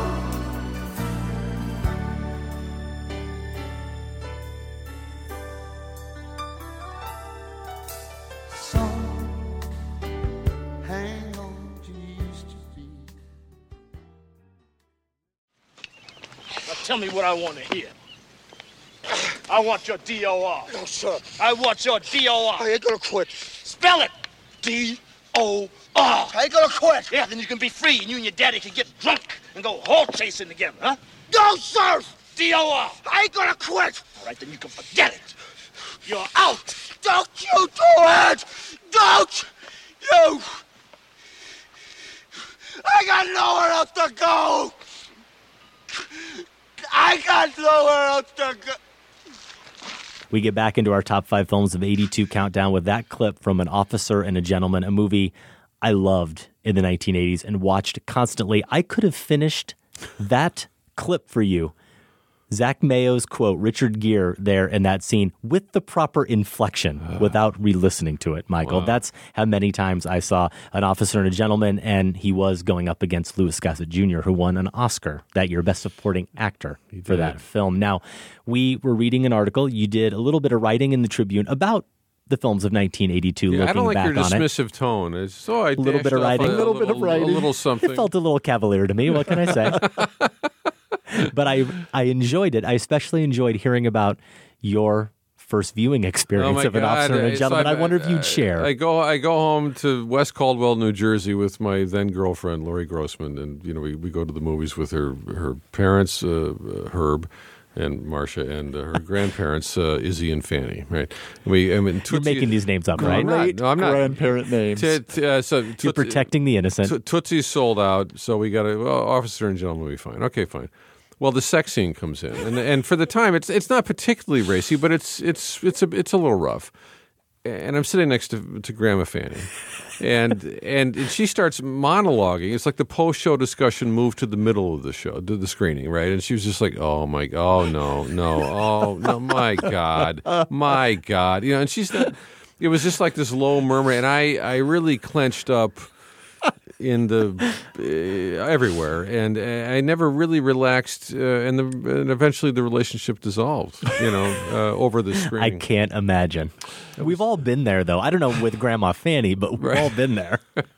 I was, didn't know yeah. there was a way An Officer and a Gentleman could be worse. Oh, I think you just described don't it, hurt Michael. Me. I think it, you just described uh, it. So it is disheartening that Adam likes such a dumb oh, I love movie. It. Uh, although De- Deborah Winger's fantastic. Deborah yeah. Winger's fantastic. David Keith is fantastic. That's Richard it. Gere is fantastic. No, no, no, no, no, no, no, no, no. Richard Gere is not fantastic. Terrible. He's no. awful. And Gossett Junior, what? What's disturbing to me about that movie? Sugar britches. What what's with sugar britches? Is that is you that heard that a they... lot in the eighties, Josh? Really? Oh yeah. I think the only well, time Josh, I ever heard it I think was Josh, an officer Josh, and a gentleman. Josh particularly would have heard a lot, that a lot. Exactly. no, no. What, what is going mean? on? No, I don't know. That movie's junk. It doesn't take it place. It is on. not. It's science fiction. It's it's like whatever. You can enjoy it, I guess, but only for Deborah Winger for me. Well. I, I'm stuck as a seven-year-old watching that film, being seven, being just blown away by it. Oh yeah, seven. Yeah, it was it was full of yeah, mysteries. R-rated. Michael, who's letting you into the R-rated movies? My, at my parents, they they just let me watch H B O. Iowa, they just let me watch Iowa, H B O. Iowa. I was a latchkey kid. Iowa. They weren't paying attention to me at all, roaming Michael. All over Iowa. So I mean, look how well I turned out.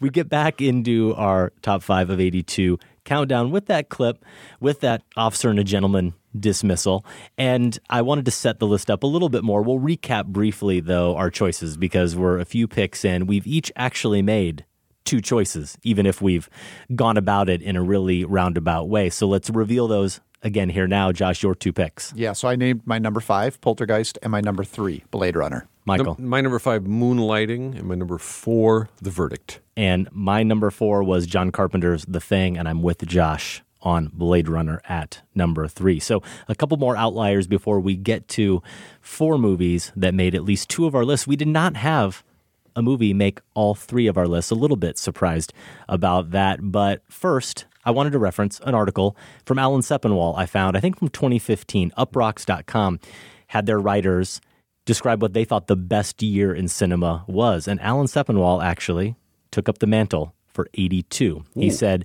it has the best kids movie ever. You can guess which one he's thinking of there. It has perhaps the best comedy ever. That's going to come up here in a moment. It has the best movie about young men grappling with adulthood. Michael, that movie would be?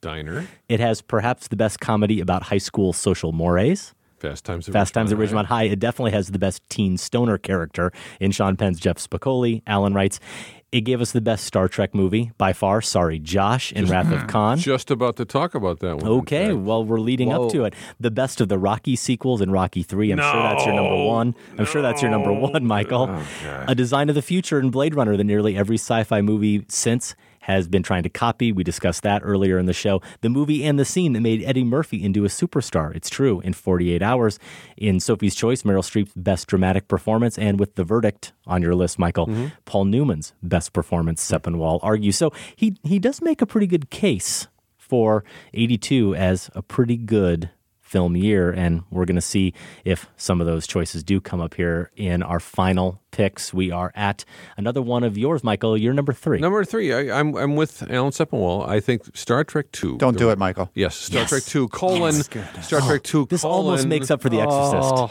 colon, and Officer and a Gentleman colon The Wrath of Khan.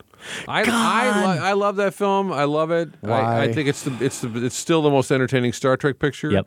And I've, I've liked a lot I'm, of them, old and new, but I, Nicholas Meyer directed it. it. It feels like a good, fast, medium-weight blockbuster that's not trying to eat you alive or just set up the next movie. It's the only, it's the movie where William Shatner mysteriously becomes a real actor in the last yes. ten minutes. I'm, well, well. Okay. I'm doing something I've How, never done. I'm shutting the, Josh's mic off. What's the running time on Wrath of Khan? I'm actually shutting Josh's so, mic off. So ten minutes of decent acting no, gets you in the top I, five I, I, of yep. the year. Look, yep. Monta, Ricardo Montalban Blonde makes up for oh. all the rest. He's great in that. So, yes. Yeah, so interesting we talk about Blade Runner. And it quotes, it quotes Moby Dick. You have a villain in Blade Runner who is so much more overacting in some scenes to a purpose, whereas Montalban is just ridiculous. They're two different movies also, to compare them. This Khan is so much more ponderous than yeah. Blade Runner about its existential leanings. Sure. It's so full of itself. Disagree, disagree. Absolutely full of itself. He's got he's got revenge on his mind,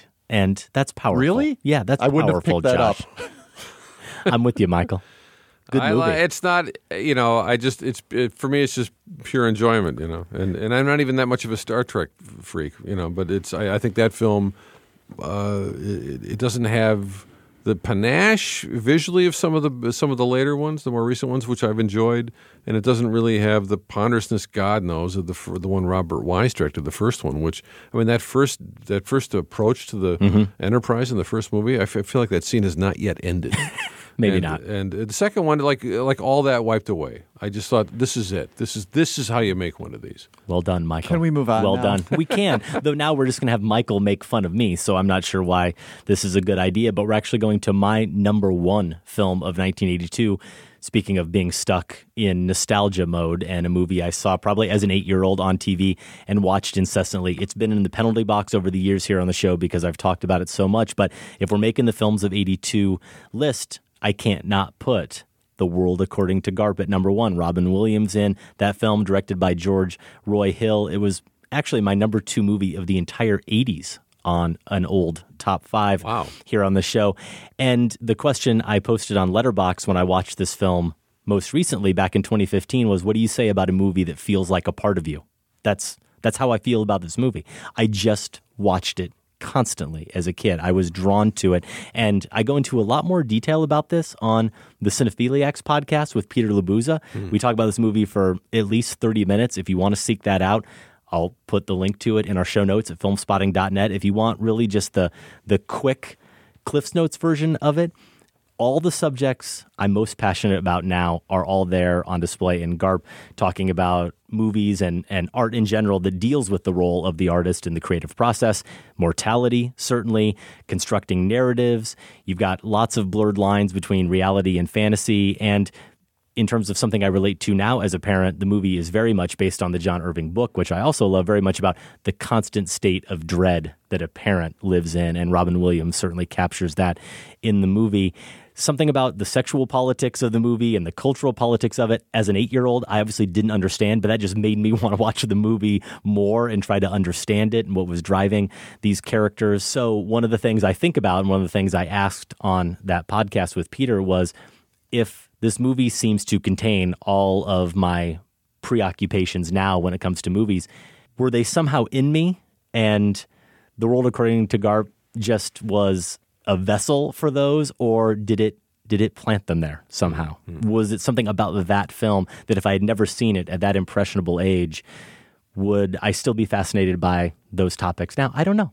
And I will never know, but it's fun to think about sometimes. Mm. So Garp, my number one. I always wanted a child. I could have had one by myself, I would have, but God or nature or whatever.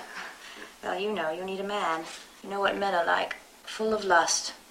I can talk to you because you're past all that. What? You're not well enough to walk. It's a very nasty bump. Anyway, the war was on. I was a nurse. One day they brought in a tail gunner who had been wounded by anti-aircraft in a raid over Germany. A splinter of steel had lodged in his brain, and all he could say was his name, Garp. For medical reasons I couldn't quite understand, he also had a constant erection. Well, he deteriorated steadily. Till one day all he could say was part of his name, Arp. It was then that I knew that he wouldn't last much longer. His erections continued, however, quite unabated. I see. God, I haven't seen that since I was twenty-one. I mean, right. I, I liked it pretty well then. Although yeah, I, I, Glenn Close as his mother, Jenny yeah, Fields, I like very Mary, good. Mary Beth Hurt, really good yep. in it. Uh, yeah, John Lithgow, very early very success good. Uh, for him.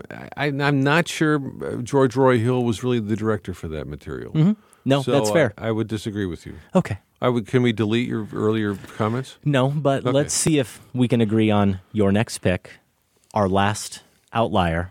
Then we're going to get to the really good stuff here. I'm really hoping it's going to be Rocky three here at number two. Yes, that's right. It's Diner. Barry Levinson's okay. Diner. Is that what I heard you say? Close. Yeah, writer, director, Barry. I, a film I really adored at the time. Uh, you know, it's about a. If you haven't seen it, I just, I, I just really recommend you you take a look at it to see what kind of a, a commercial, but very low key and and and really interestingly idiosyncratic movie. Just another, quote, just a coming-of-age film in some ways. It's about a, a group of guys a few years out of high school. It's nineteen fifty-nine, Baltimore, Levinson's own life story in some ways. But the guys, even though they're young adults, you know, they're still back in high school in a way. But the cast, the casting is just, sometimes it just gets, ma- I suppose mm-hmm. you could say, the argue, you could argue that Garp has the same magically right casting, but Diner for me, uh, when you look at Kevin Bacon, Mickey Rourke has never been better. He's so good. Uh, Tim Daly, you know, uh, Ellen Barkin, a, a medium talent. Tim Daly, another medium talent. Steve Guttenberg actually top billed in that film, and he's wonderful. He is, yeah. And you know, Paul Reiser, Daniel Stern, El- and those scenes with Ellen Barkin and, and Daniel Stern, those are the ones that really, really sting and hold up still. And it's just kind of like, like very rocky marriage, mm-hmm. really in its state, but you know, two people not really ready for it. Is it too complicated to just keep my records in the category, okay? Just put the rock and roll in with the rock and roll. Put the R and B in with the R and B. I mean, you're not going to put Charlie Parker in with the rock and roll, would you? Would you? I don't know. Who is Charlie Parker? Jazz! Jazz! He, he was the greatest jazz saxophone player that ever lived! What are you getting so crazy about? It's just music. It's not that big a deal. It, it is. Don't you understand? This, this is important to me. Shrevey, why do you yell at me? There's, there's, some, there's some plot machinery in Diner. I never hear you. I'd frankly forgotten about that. A couple of things really kind of are closer in spirit to something like Fast Times at Ridgemont High the same year, or even a lot lower down the chain, Porkies, where you have a couple of like like sexual yeah. s- shenanigans, slapstick things that, that are a little like, eh. But even those are handled so well by they Levinson, and, the, and they mm-hmm. keep, they keep it kind of in the real world. And it's I, I just, uh, you know, I remember seeing it and thinking, you know, this, this movie could go on another hour for me. And, hmm. Yeah, very good. Don't need much plot. Great reminder, I think. You know, if you have the right people and you can just, it's like the old Chekhov rule. How do I keep these people in a room talking? Mm-hmm. That's all you need. That's as much plot as I need. Yeah, I needed to see Diner for this list. It was one of my blind spots. What'd you think? I remedied that, just watched it about a week ago, and I really loved it. You did, actually, yeah. Michael, I did. I think it's in, yeah, my number nine or ten of that year. All right. So it didn't make the top five cut, but really good. For all the reasons you said, those performances, I think the direction by Levinson is really assured, very smart, and there are certain elements you touched on where I thought it was maybe going to go a step too far, and then it reins it back in, and you're right, certainly about Mickey Rourke in that film as well. So wonderful. Breaks your Diner's heart. Good. I have, yeah, I have a yeah. question about Kevin Bacon and his character. Fenwick? I'd like to pose to you, Fenwick. I'll pose it off air. Oh, we off can air. Discuss that. Okay, well, off air. Okay. Bonus content or completely off no, air? No, no, completely off air. No one's going to hear this will conversation. Will Josh hear it? Will no, Josh hear it? Okay. No. Do I have to go home? Yeah, no, Josh can't listen. Okay, so we are in the home stretch. We have three more picks. These three movies do make at least two of our lists. Josh, you're going to do the honors with this choice. So Fitzcarraldo. Yeah. I ended up seeing for the first time. I'm so glad. Like you, Adam, did a little homework for this. And, of course, Werner Herzog's film about the turn-of-the-century entrepreneur in Peru who portages a steamship from one tributary to another in the Amazon. That's what I'm looking for, right? That section. And it's amazing. It's everything, lives up to what I expected, even knowing that it was coming. I love the long shots that Herzog uses to really emphasize the immensity of this undertaking, and even mm-hmm. that one aerial shot that gives us a sense of what they're trying to pull off. When Fitzcarraldo, Klaus Kinski, does that jump for joy, when it starts inching forward, you're there for him, even yeah. though, even though... He's a lunatic? He is... Who's endangered the lives? Out of his mind, of and many making people. Everyone suffer for maybe not his art that he's creating, but his love of art. So right. I loved the tension. Which is also the process character. Of working with Kinski. Yes, and the process of Herzog making this film. Right. So all of the levels at play here, which are right there on the screen, makes this just immensely fascinating to watch and to think about. But I also like the little touches, Adam, which obviously don't get talked about as much, but uh, scenes that some of them are maybe bigger when they start chugging down this river and they hear those drums coming from the woods, and Fitzcarraldo responds by bringing his record player to the roof of the steamship and blasting Caruso back mm-hmm. at them. Now it's Caruso's turn.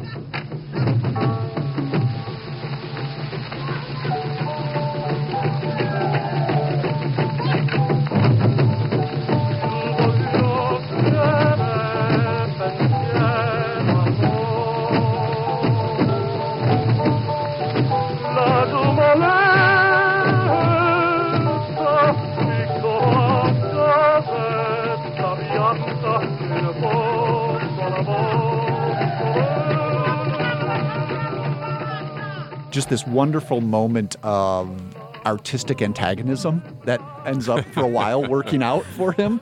But then also smaller touches like the scene where this tribe that he enlists to work for him, when they start to turn, and that moment where they slowly leave the lit circle from his kerosene lamp and their faces disappear into mm-hmm. the darkness, and then their hands disappear.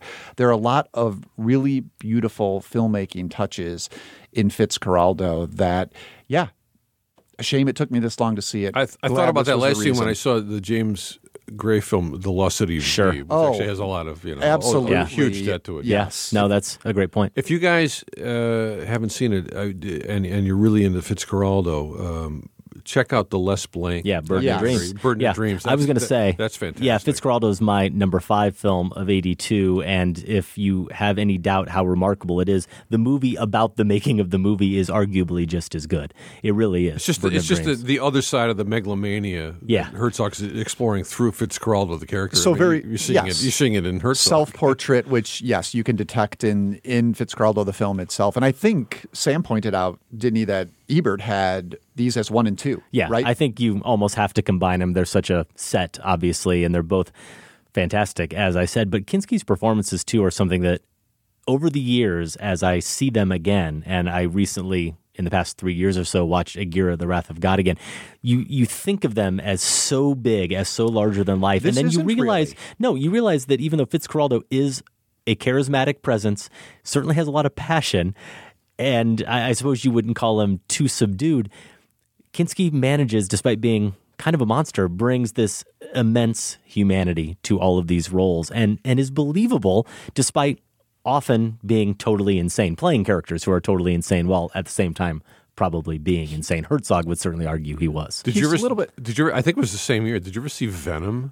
The, no. the the killer snake on the loose in a flat in London no. movie. So no. this is Kinski in a in an English language role, and it's it's one of the worst films of the year. And uh, and, and this is terrible to make fun of dialect humor. You know, it's not and it's not supposed to be funny at all. But there's some line where Susan George, who's in it, is something about like, well, you know, we've got to think, and he says, "Sink? I will tell you what to sink." And it's like it's like sink. You know, and the movie's already sunk by then. But anyway, right. check out Venom. Well, actually, don't. Actually, never check out Venom.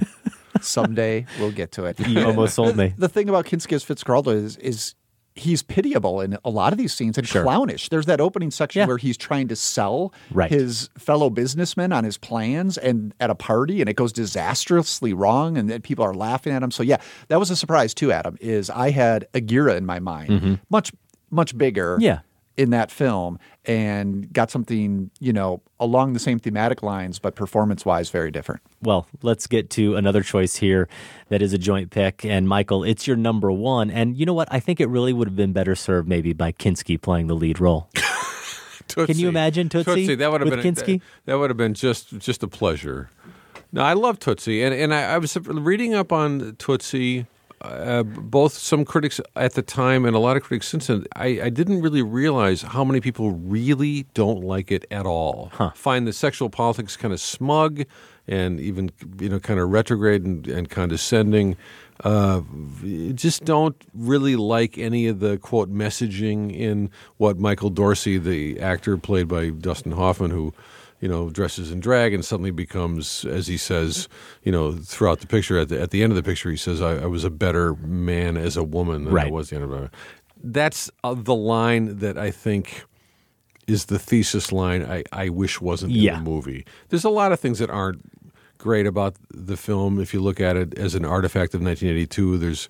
First of all, you got to put up with one, you know, that, that horrible the song. The montage? The, the horrible song. Come on, was everybody not, sing it. I couldn't, no. Go, no, Tootsie, go. No, no, no, not that one. Oh, I'm sorry. No, I mean, I'm talking you're about right, the, the other hit. The bucolic one. Yeah. You know, the lyric interlude. Something's telling me it might be you. It's telling me it might be you. Very T V-ish. Yeah, awful. And and, the, and at the, when I was twenty-one, you couldn't get that thing off the radio. But but I, I think that it, the Sidney Pollack's direction, The screenplay, which shouldn't work at all, but it was written by something like literally fourteen or sixteen different people. It was just a flip of the coin who got credit from the W G A. Larry Gelbart, Murray Shiskel, Elaine May. I think Adam worked on it for a time. Josh's parents.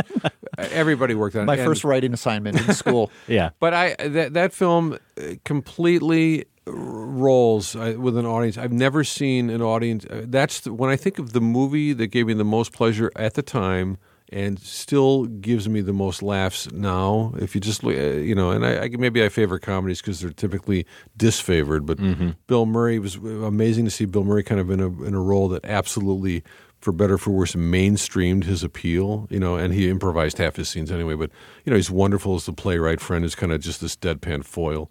I, the cast, Have you mentioned Terry Garr yet? Terry Garr, great, oh, so good. Uh, George Gaines, amazing. You know, unbelievable. George Gaines too. Uh, it's I, I love it. I love it.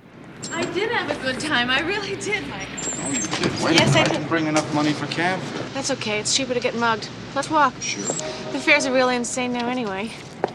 Why didn't you have a good time? I did have a good time. What's wrong? Nothing's wrong. What? What? Nothing. I'm nothing. I just, I'm perfectly fine. I just cry like this, like a tick. Will you tell me what's wrong or I'll kill you? Nothing's wrong, Michael. I'm really very up. You're worried about your audition tomorrow, aren't you? No, I'm not no? worried about that audition. Why? Because Why I'm not going to so get it. I'm not going to get it. Because I'm completely wrong for it. Why? What kind of a part is it? A woman! So that was my other bit of homework. I had to watch Tootsie, and I really liked it. Not as much as you guys, because, Josh, you have it high on your list as well. Yeah, I've got it. Well, I've got it at number four, and, and here's my hesitation about it, I guess. It speaks to what you're saying, Michael. I'd be curious if a lot of this criticism you've picked up on is does tend to be more looking at it in the last five to ten years or so, because I was leery mm-hmm. of putting it, wondering, surely, surely the gender politics in this thing are not going to hold up to today's microscope. Uh, and, and I don't, I, you know, you, you seem to hint that there may be things it's, that it's don't. A, it's a little bit feminism for dummies, you yeah. know?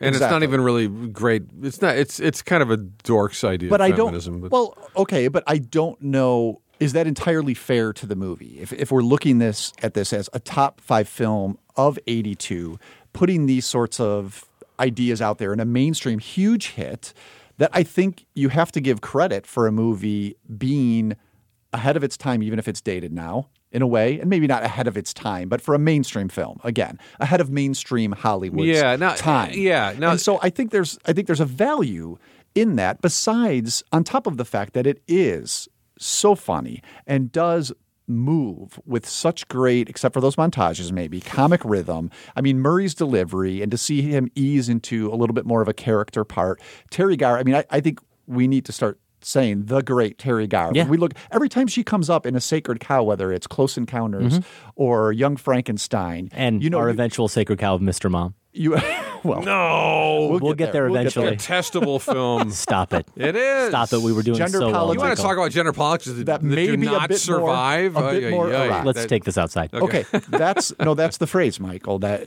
do not survive. I think Tootsies do survive, even though they may not stand up to today's standards, and, and it, yeah. it's worthy because of well, that. Well, one thing I don't really have much patience for, frankly, is is is, is people who and and now it, it seems odd, but you can look at Tootsie as you know as very much a different era, just like we all look at movies of the thirties and forties as like a long time a long time ago, right? Tootsie's its own kind of eighties artifact, but if you're really going to write that movie off uh, because the, the the the sexual mores and the gender politics are are, are antiquated, I, you can you can use that stick to beat up half of the great movies, commercial comedies, all dramas, everything that came out of Hollywood twenty, thirty years earlier. I I just uh, you know the, if I have any P, un-P C bone in my body, it's it's that. I mean, mm-hmm. I just I don't see I don't see the value in that. Oh, Casablanca, it's not relatable behavior. Well, ah, I don't know, Citizen Kane, it's not really you know he's not nice or you mm-hmm. know it's not. I, I don't get those arguments. They're just they go they go about three inches for me, and then yeah. they're done. Yeah. No, I can see that. I think it's worth it. Okay, here's yeah. the thing. Tootsie is worth it. It's it was worth paying for the money at the time, and it's worth seeing the whole movie again just for the look Charles Durning oh, gives yeah. Dustin Hoffman when he comes into the bar at the end. And there's a great, there's a beautifully judged three second sort of like uh-huh. double take, and mm-hmm. then he realizes that you know it's the it's it's the woman who's actually a man who he, he, pro- who he yeah, proposed, he proposed to. to. Yeah, and it's it's just that that scene in the bar is the it's it's peak comic screen acting. Yeah. You can't get better than that. Mm-hmm. I think. My biggest pet peeve with Tootsie is the entire Dorsey-Jessica Lange romance. Uh, Everything about that I wish was in another stuff, movie. The sincere stuff. Yeah. You don't like the sincere no. stuff. You're not a sincere man. Well, no, I, I, I don't like... That is what feels most conventional to I me. I will say this. That at the end of the day, the movie yeah. felt like it had to have its its leading man hook up with the leading uh, lady. Yeah, agreed. I think even though Jessica Lange won an Oscar, supporting actress Oscar for Tootsie, I think... And she, you know, she she does not have any trouble holding a close-up or just maintaining your interest and attention, you know, whoever you are. You know, she's she just has that much going, I think, mm-hmm. it just as a charismatic performer. But she, I don't know if she always gets the tone of the movie because she, she plays everything very, very much for, uh, you know, earnest, serious, yes. mm-hmm. um, um You know, yeah. no, doesn't play into the comedy right. at all. She's doing her own thing, and, and that's better. Yeah. That's a better instinct than playing too much into the comedy because there's enough mm-hmm. comedy in that movie. But that the performance is a little calculated. I mean, not not in calculating, but just it's a little studious. Yeah, no, I agree with that. That brings us to our final selection here, the movie that is number one on Josh's list, number two on my list, and basically the movie that proves that Michael has no heart. You really don't have a problem with E T, the extraterrestrial. Is that how it's pronounced? You? I thought it was Et. Well, I, see, now you like it. Now, now I, you I didn't like get it. it. I thought it was just some weird, bad uh, translation from another language. I am glad that we cleared this up, Michael. So watch you this did again rewatch it with the just family recently. I didn't get to because, yeah, as I said a few shows ago, my kids did not immediately fall for this. They saw it under less than pristine conditions. They reminded me of this. I forgot. I didn't mention this, Adam, when I brought it up before. They watched the whole opening scene with just sound with Grandma and Grandpa. No visuals. Why? I, I don't know. They were. This was a sleepover. Like I said, they couldn't get the thing going. V C R to so work? They, I, the D V D I don't player? Know. I don't know. Was it like a radio experiment? I'm a little frustrated that... So Sorry, this V C R, is why we, I flashed back to eighty-two there. This is why we watched it again. I wanted prime viewing conditions for them. And, it, you know, they liked it a little bit more. So, just a little bit just more. Just a little bit more. But, I, you know, they what they won't admit is, you know, they're really traumatized by that whole illness section, which mm. goes on for a long well, time. You know, that's and, the thing about Spielberg. He is ruthlessly manipulative, and, and it's wonderful when it works. And it's and I, I, I like think I, it I, have, I like E T a lot, guys. Okay, good. So don't, don't, you know, top ten? Top ten? Not quite. Oh. Not quite. eighty-two right. must have been a good year. Well, Porkies. Yeah. Uh, Here's what I've been noticing about Spielberg stuff as I'm revisiting it as an adult. Obviously saw E T in eighty-two and obviously loved it. Right up, I mean, it was like, aside from the alien me on screen, right? You're you're flying around with your friends on bikes. It's right. your first taste you of freedom. Flying? Oh, man, we jumped. Uh-huh. We had ramps and no, everything at them, right? Yeah. The B M X, it took off. Nice. So this was made for me. Mm-hmm. But as an adult, I'm starting to recognize this is in Close Encounters. This is in Jaws. That, and it's in Poltergeist, the heart of these movies are the authentic, deeply felt families that are being portrayed. And the amount of time we spend with them, the way we get to feel what's in their rooms, what the production design of these, you know, you think of Spielberg as this fantasy director, but it's the production design of these kids' rooms that matters. The toys they play with, the clothes they wear. That's why the fantastic works for us in a Spielberg film, because we know the families so well.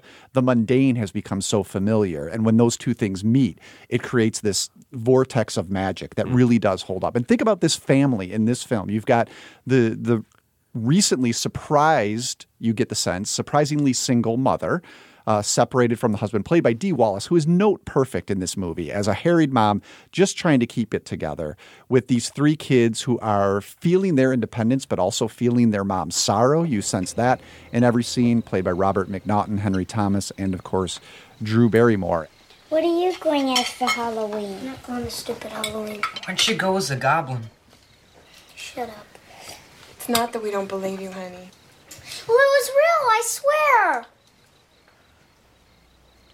What are you going as, Gerd? I'm going as a cowgirl. So, what else is here?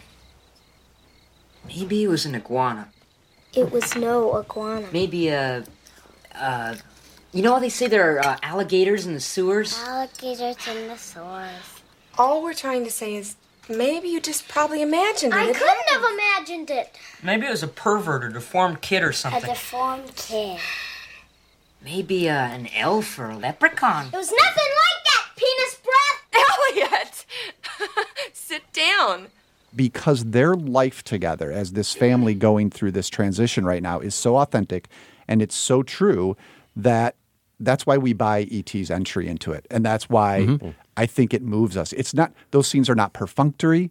They're essential. And it happens with all of Spielberg's really strong films. Um, when he doesn't entirely pull it off, say War of the Worlds, I think that's why maybe it doesn't hit as hard. That's a good point. And that's why I put E T up there as top-tier Spielberg with Close Encounters, with Jaws, probably with A I, artificial intelligence, very different movie, but but those are my top and ones. And I agree. I, I think it is top-tier Spielberg. So like why why did it make my top five? I mean, just missed it. Okay. Well, you had to make room for Wrath of Khan. I mean, that's he did completely understandable. I, look, at the time, I just, you know what? Honestly, my E T Phillips, re- my E T reaction, uh, you know, very much liking but not loving. It, it it was it was it was the almost the opposite of Close Encounters, which you know, which I saw earlier when I was in high school. But that film I saw six, seven times. I thought the last thirty minutes. I still think the last, and I've said it here on the show, last thirty minutes of Close Encounters, that's the Spielberg for the ages. Yeah. Everything about it. You might be right on that, Michael not, Phillips. I still might about it. No, I love Close Encounters. Yeah, I know. I'm just playing right. Yeah. Those are our top five films of nineteen eighty-two, and we're not we're not done. We're gonna we're gonna just really amp it up here with E T. We're gonna do something that listeners have been clamoring for. for a while now, ever since we started to use the E T music as our music that anoints movies. It officially transitions movies into the Pantheon. Yes. But E T isn't in the Film Spotting Pantheon. From a movie that it's wasn't not? in the Pantheon. Now it is, Michael. Wow. I'll be right here.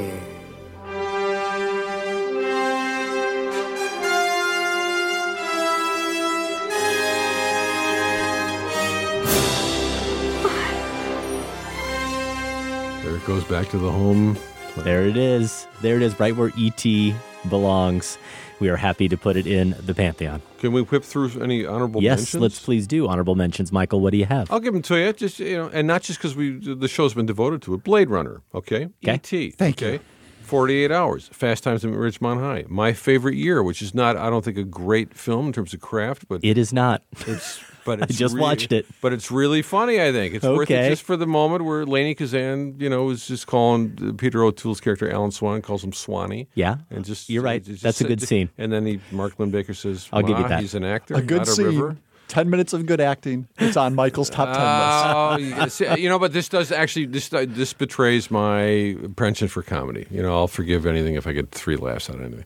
The Night of the Shooting Stars is one of the great... Don't know that one. Uh, the, from the Taviani brothers, Italian film uh, set at the very end of World War Two. Really, really good film. Uh, the Return of Martin Guerre, a French film, with uh, Gerard Depardieu and Natalie Baye. Check that out. Uh, the Draftsman's Contract, my favorite Peter Greenaway film still. Uh, the Gray Fox, check that out. Richard Haven't Farnsworth, seen it. Wonderful characters set in the early, you know, an old cowpoke who sort of uh, accidentally discovers the early silent film industry.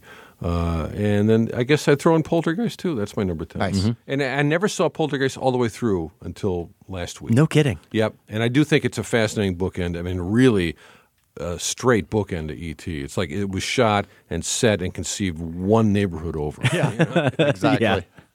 Josh. So my six through ten would probably include The Dark Crystal. I, I watched it recently. What? I mean, so this the, is the movie, the movie I currently have at the bottom of this list. I believe at it. At the very bottom. I absolutely believe it. This is a movie you should not even be allowed to watch. It's behind it Six is. Pack. It is. Kenny Rogers starred in that oh, movie, Josh. Oh, Adam. Adam.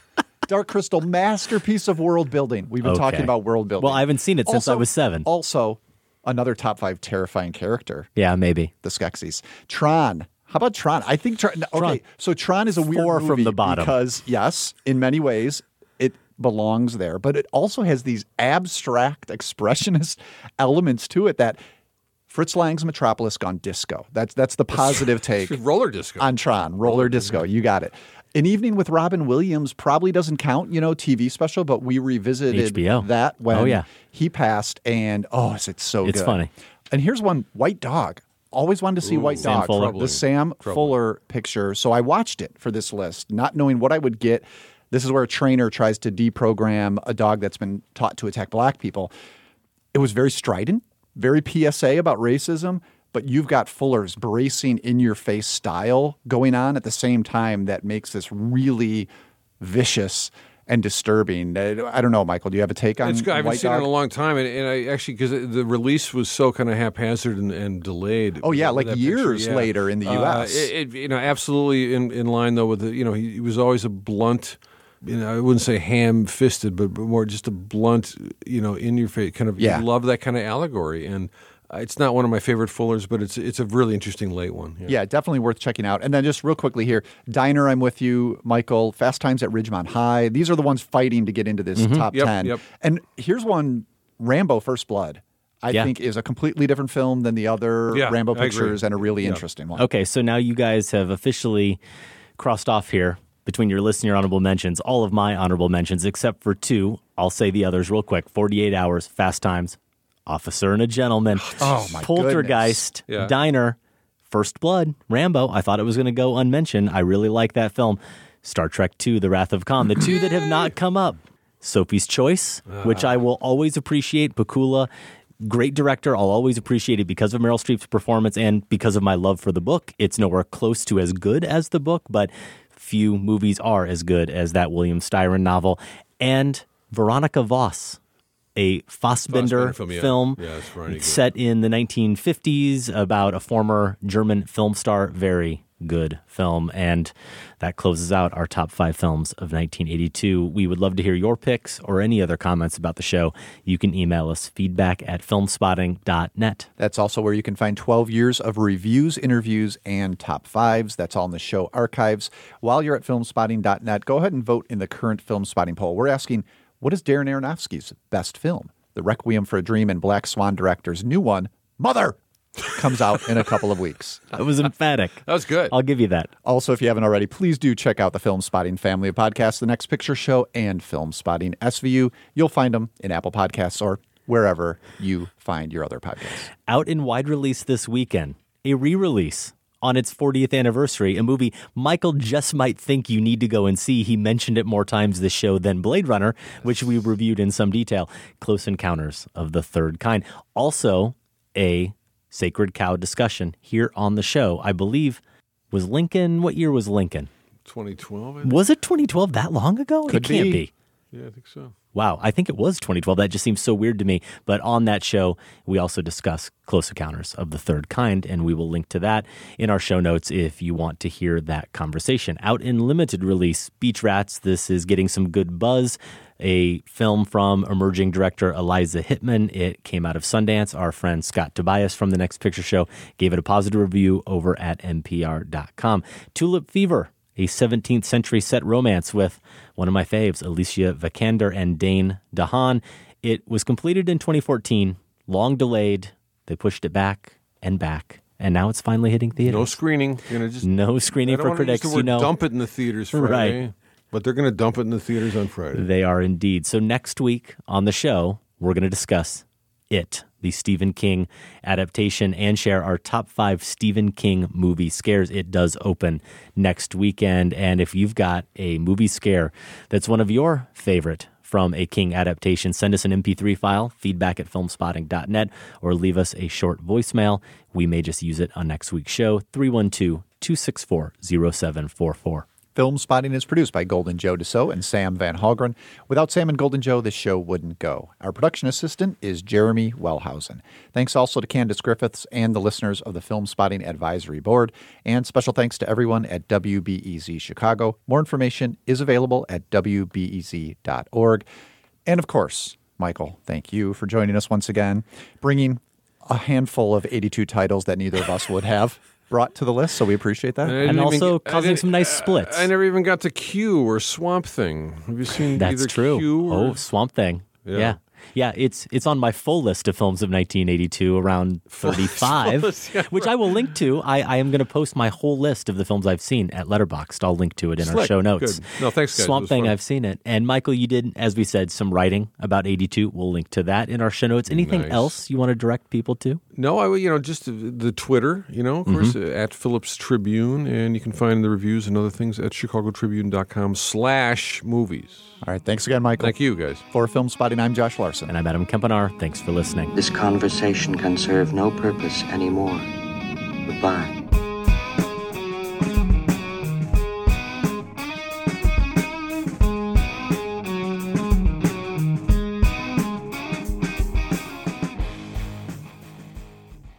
What were we using back then? Well, you were. Were you guys even alive? When? when how old are you? No? Yeah. Seven.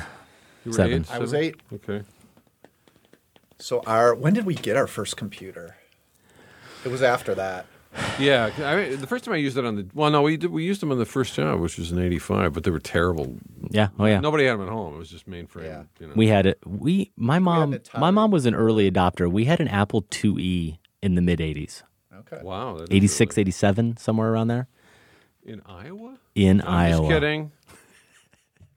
Says the true story. In Racine, we'd, very we'd, cosmopolitan. We'd go to the Pizza Ranch, Josh, and yeah. borrow their Apple. The and those, there's a ranch for pizza. There is. It's, a, it's, it's like, his favorite restaurant in Iowa. I was so tempted to go. Where was I? Do Michigan. Fil- Michigan. Do they, do they film spaghetti westerns on that ranch?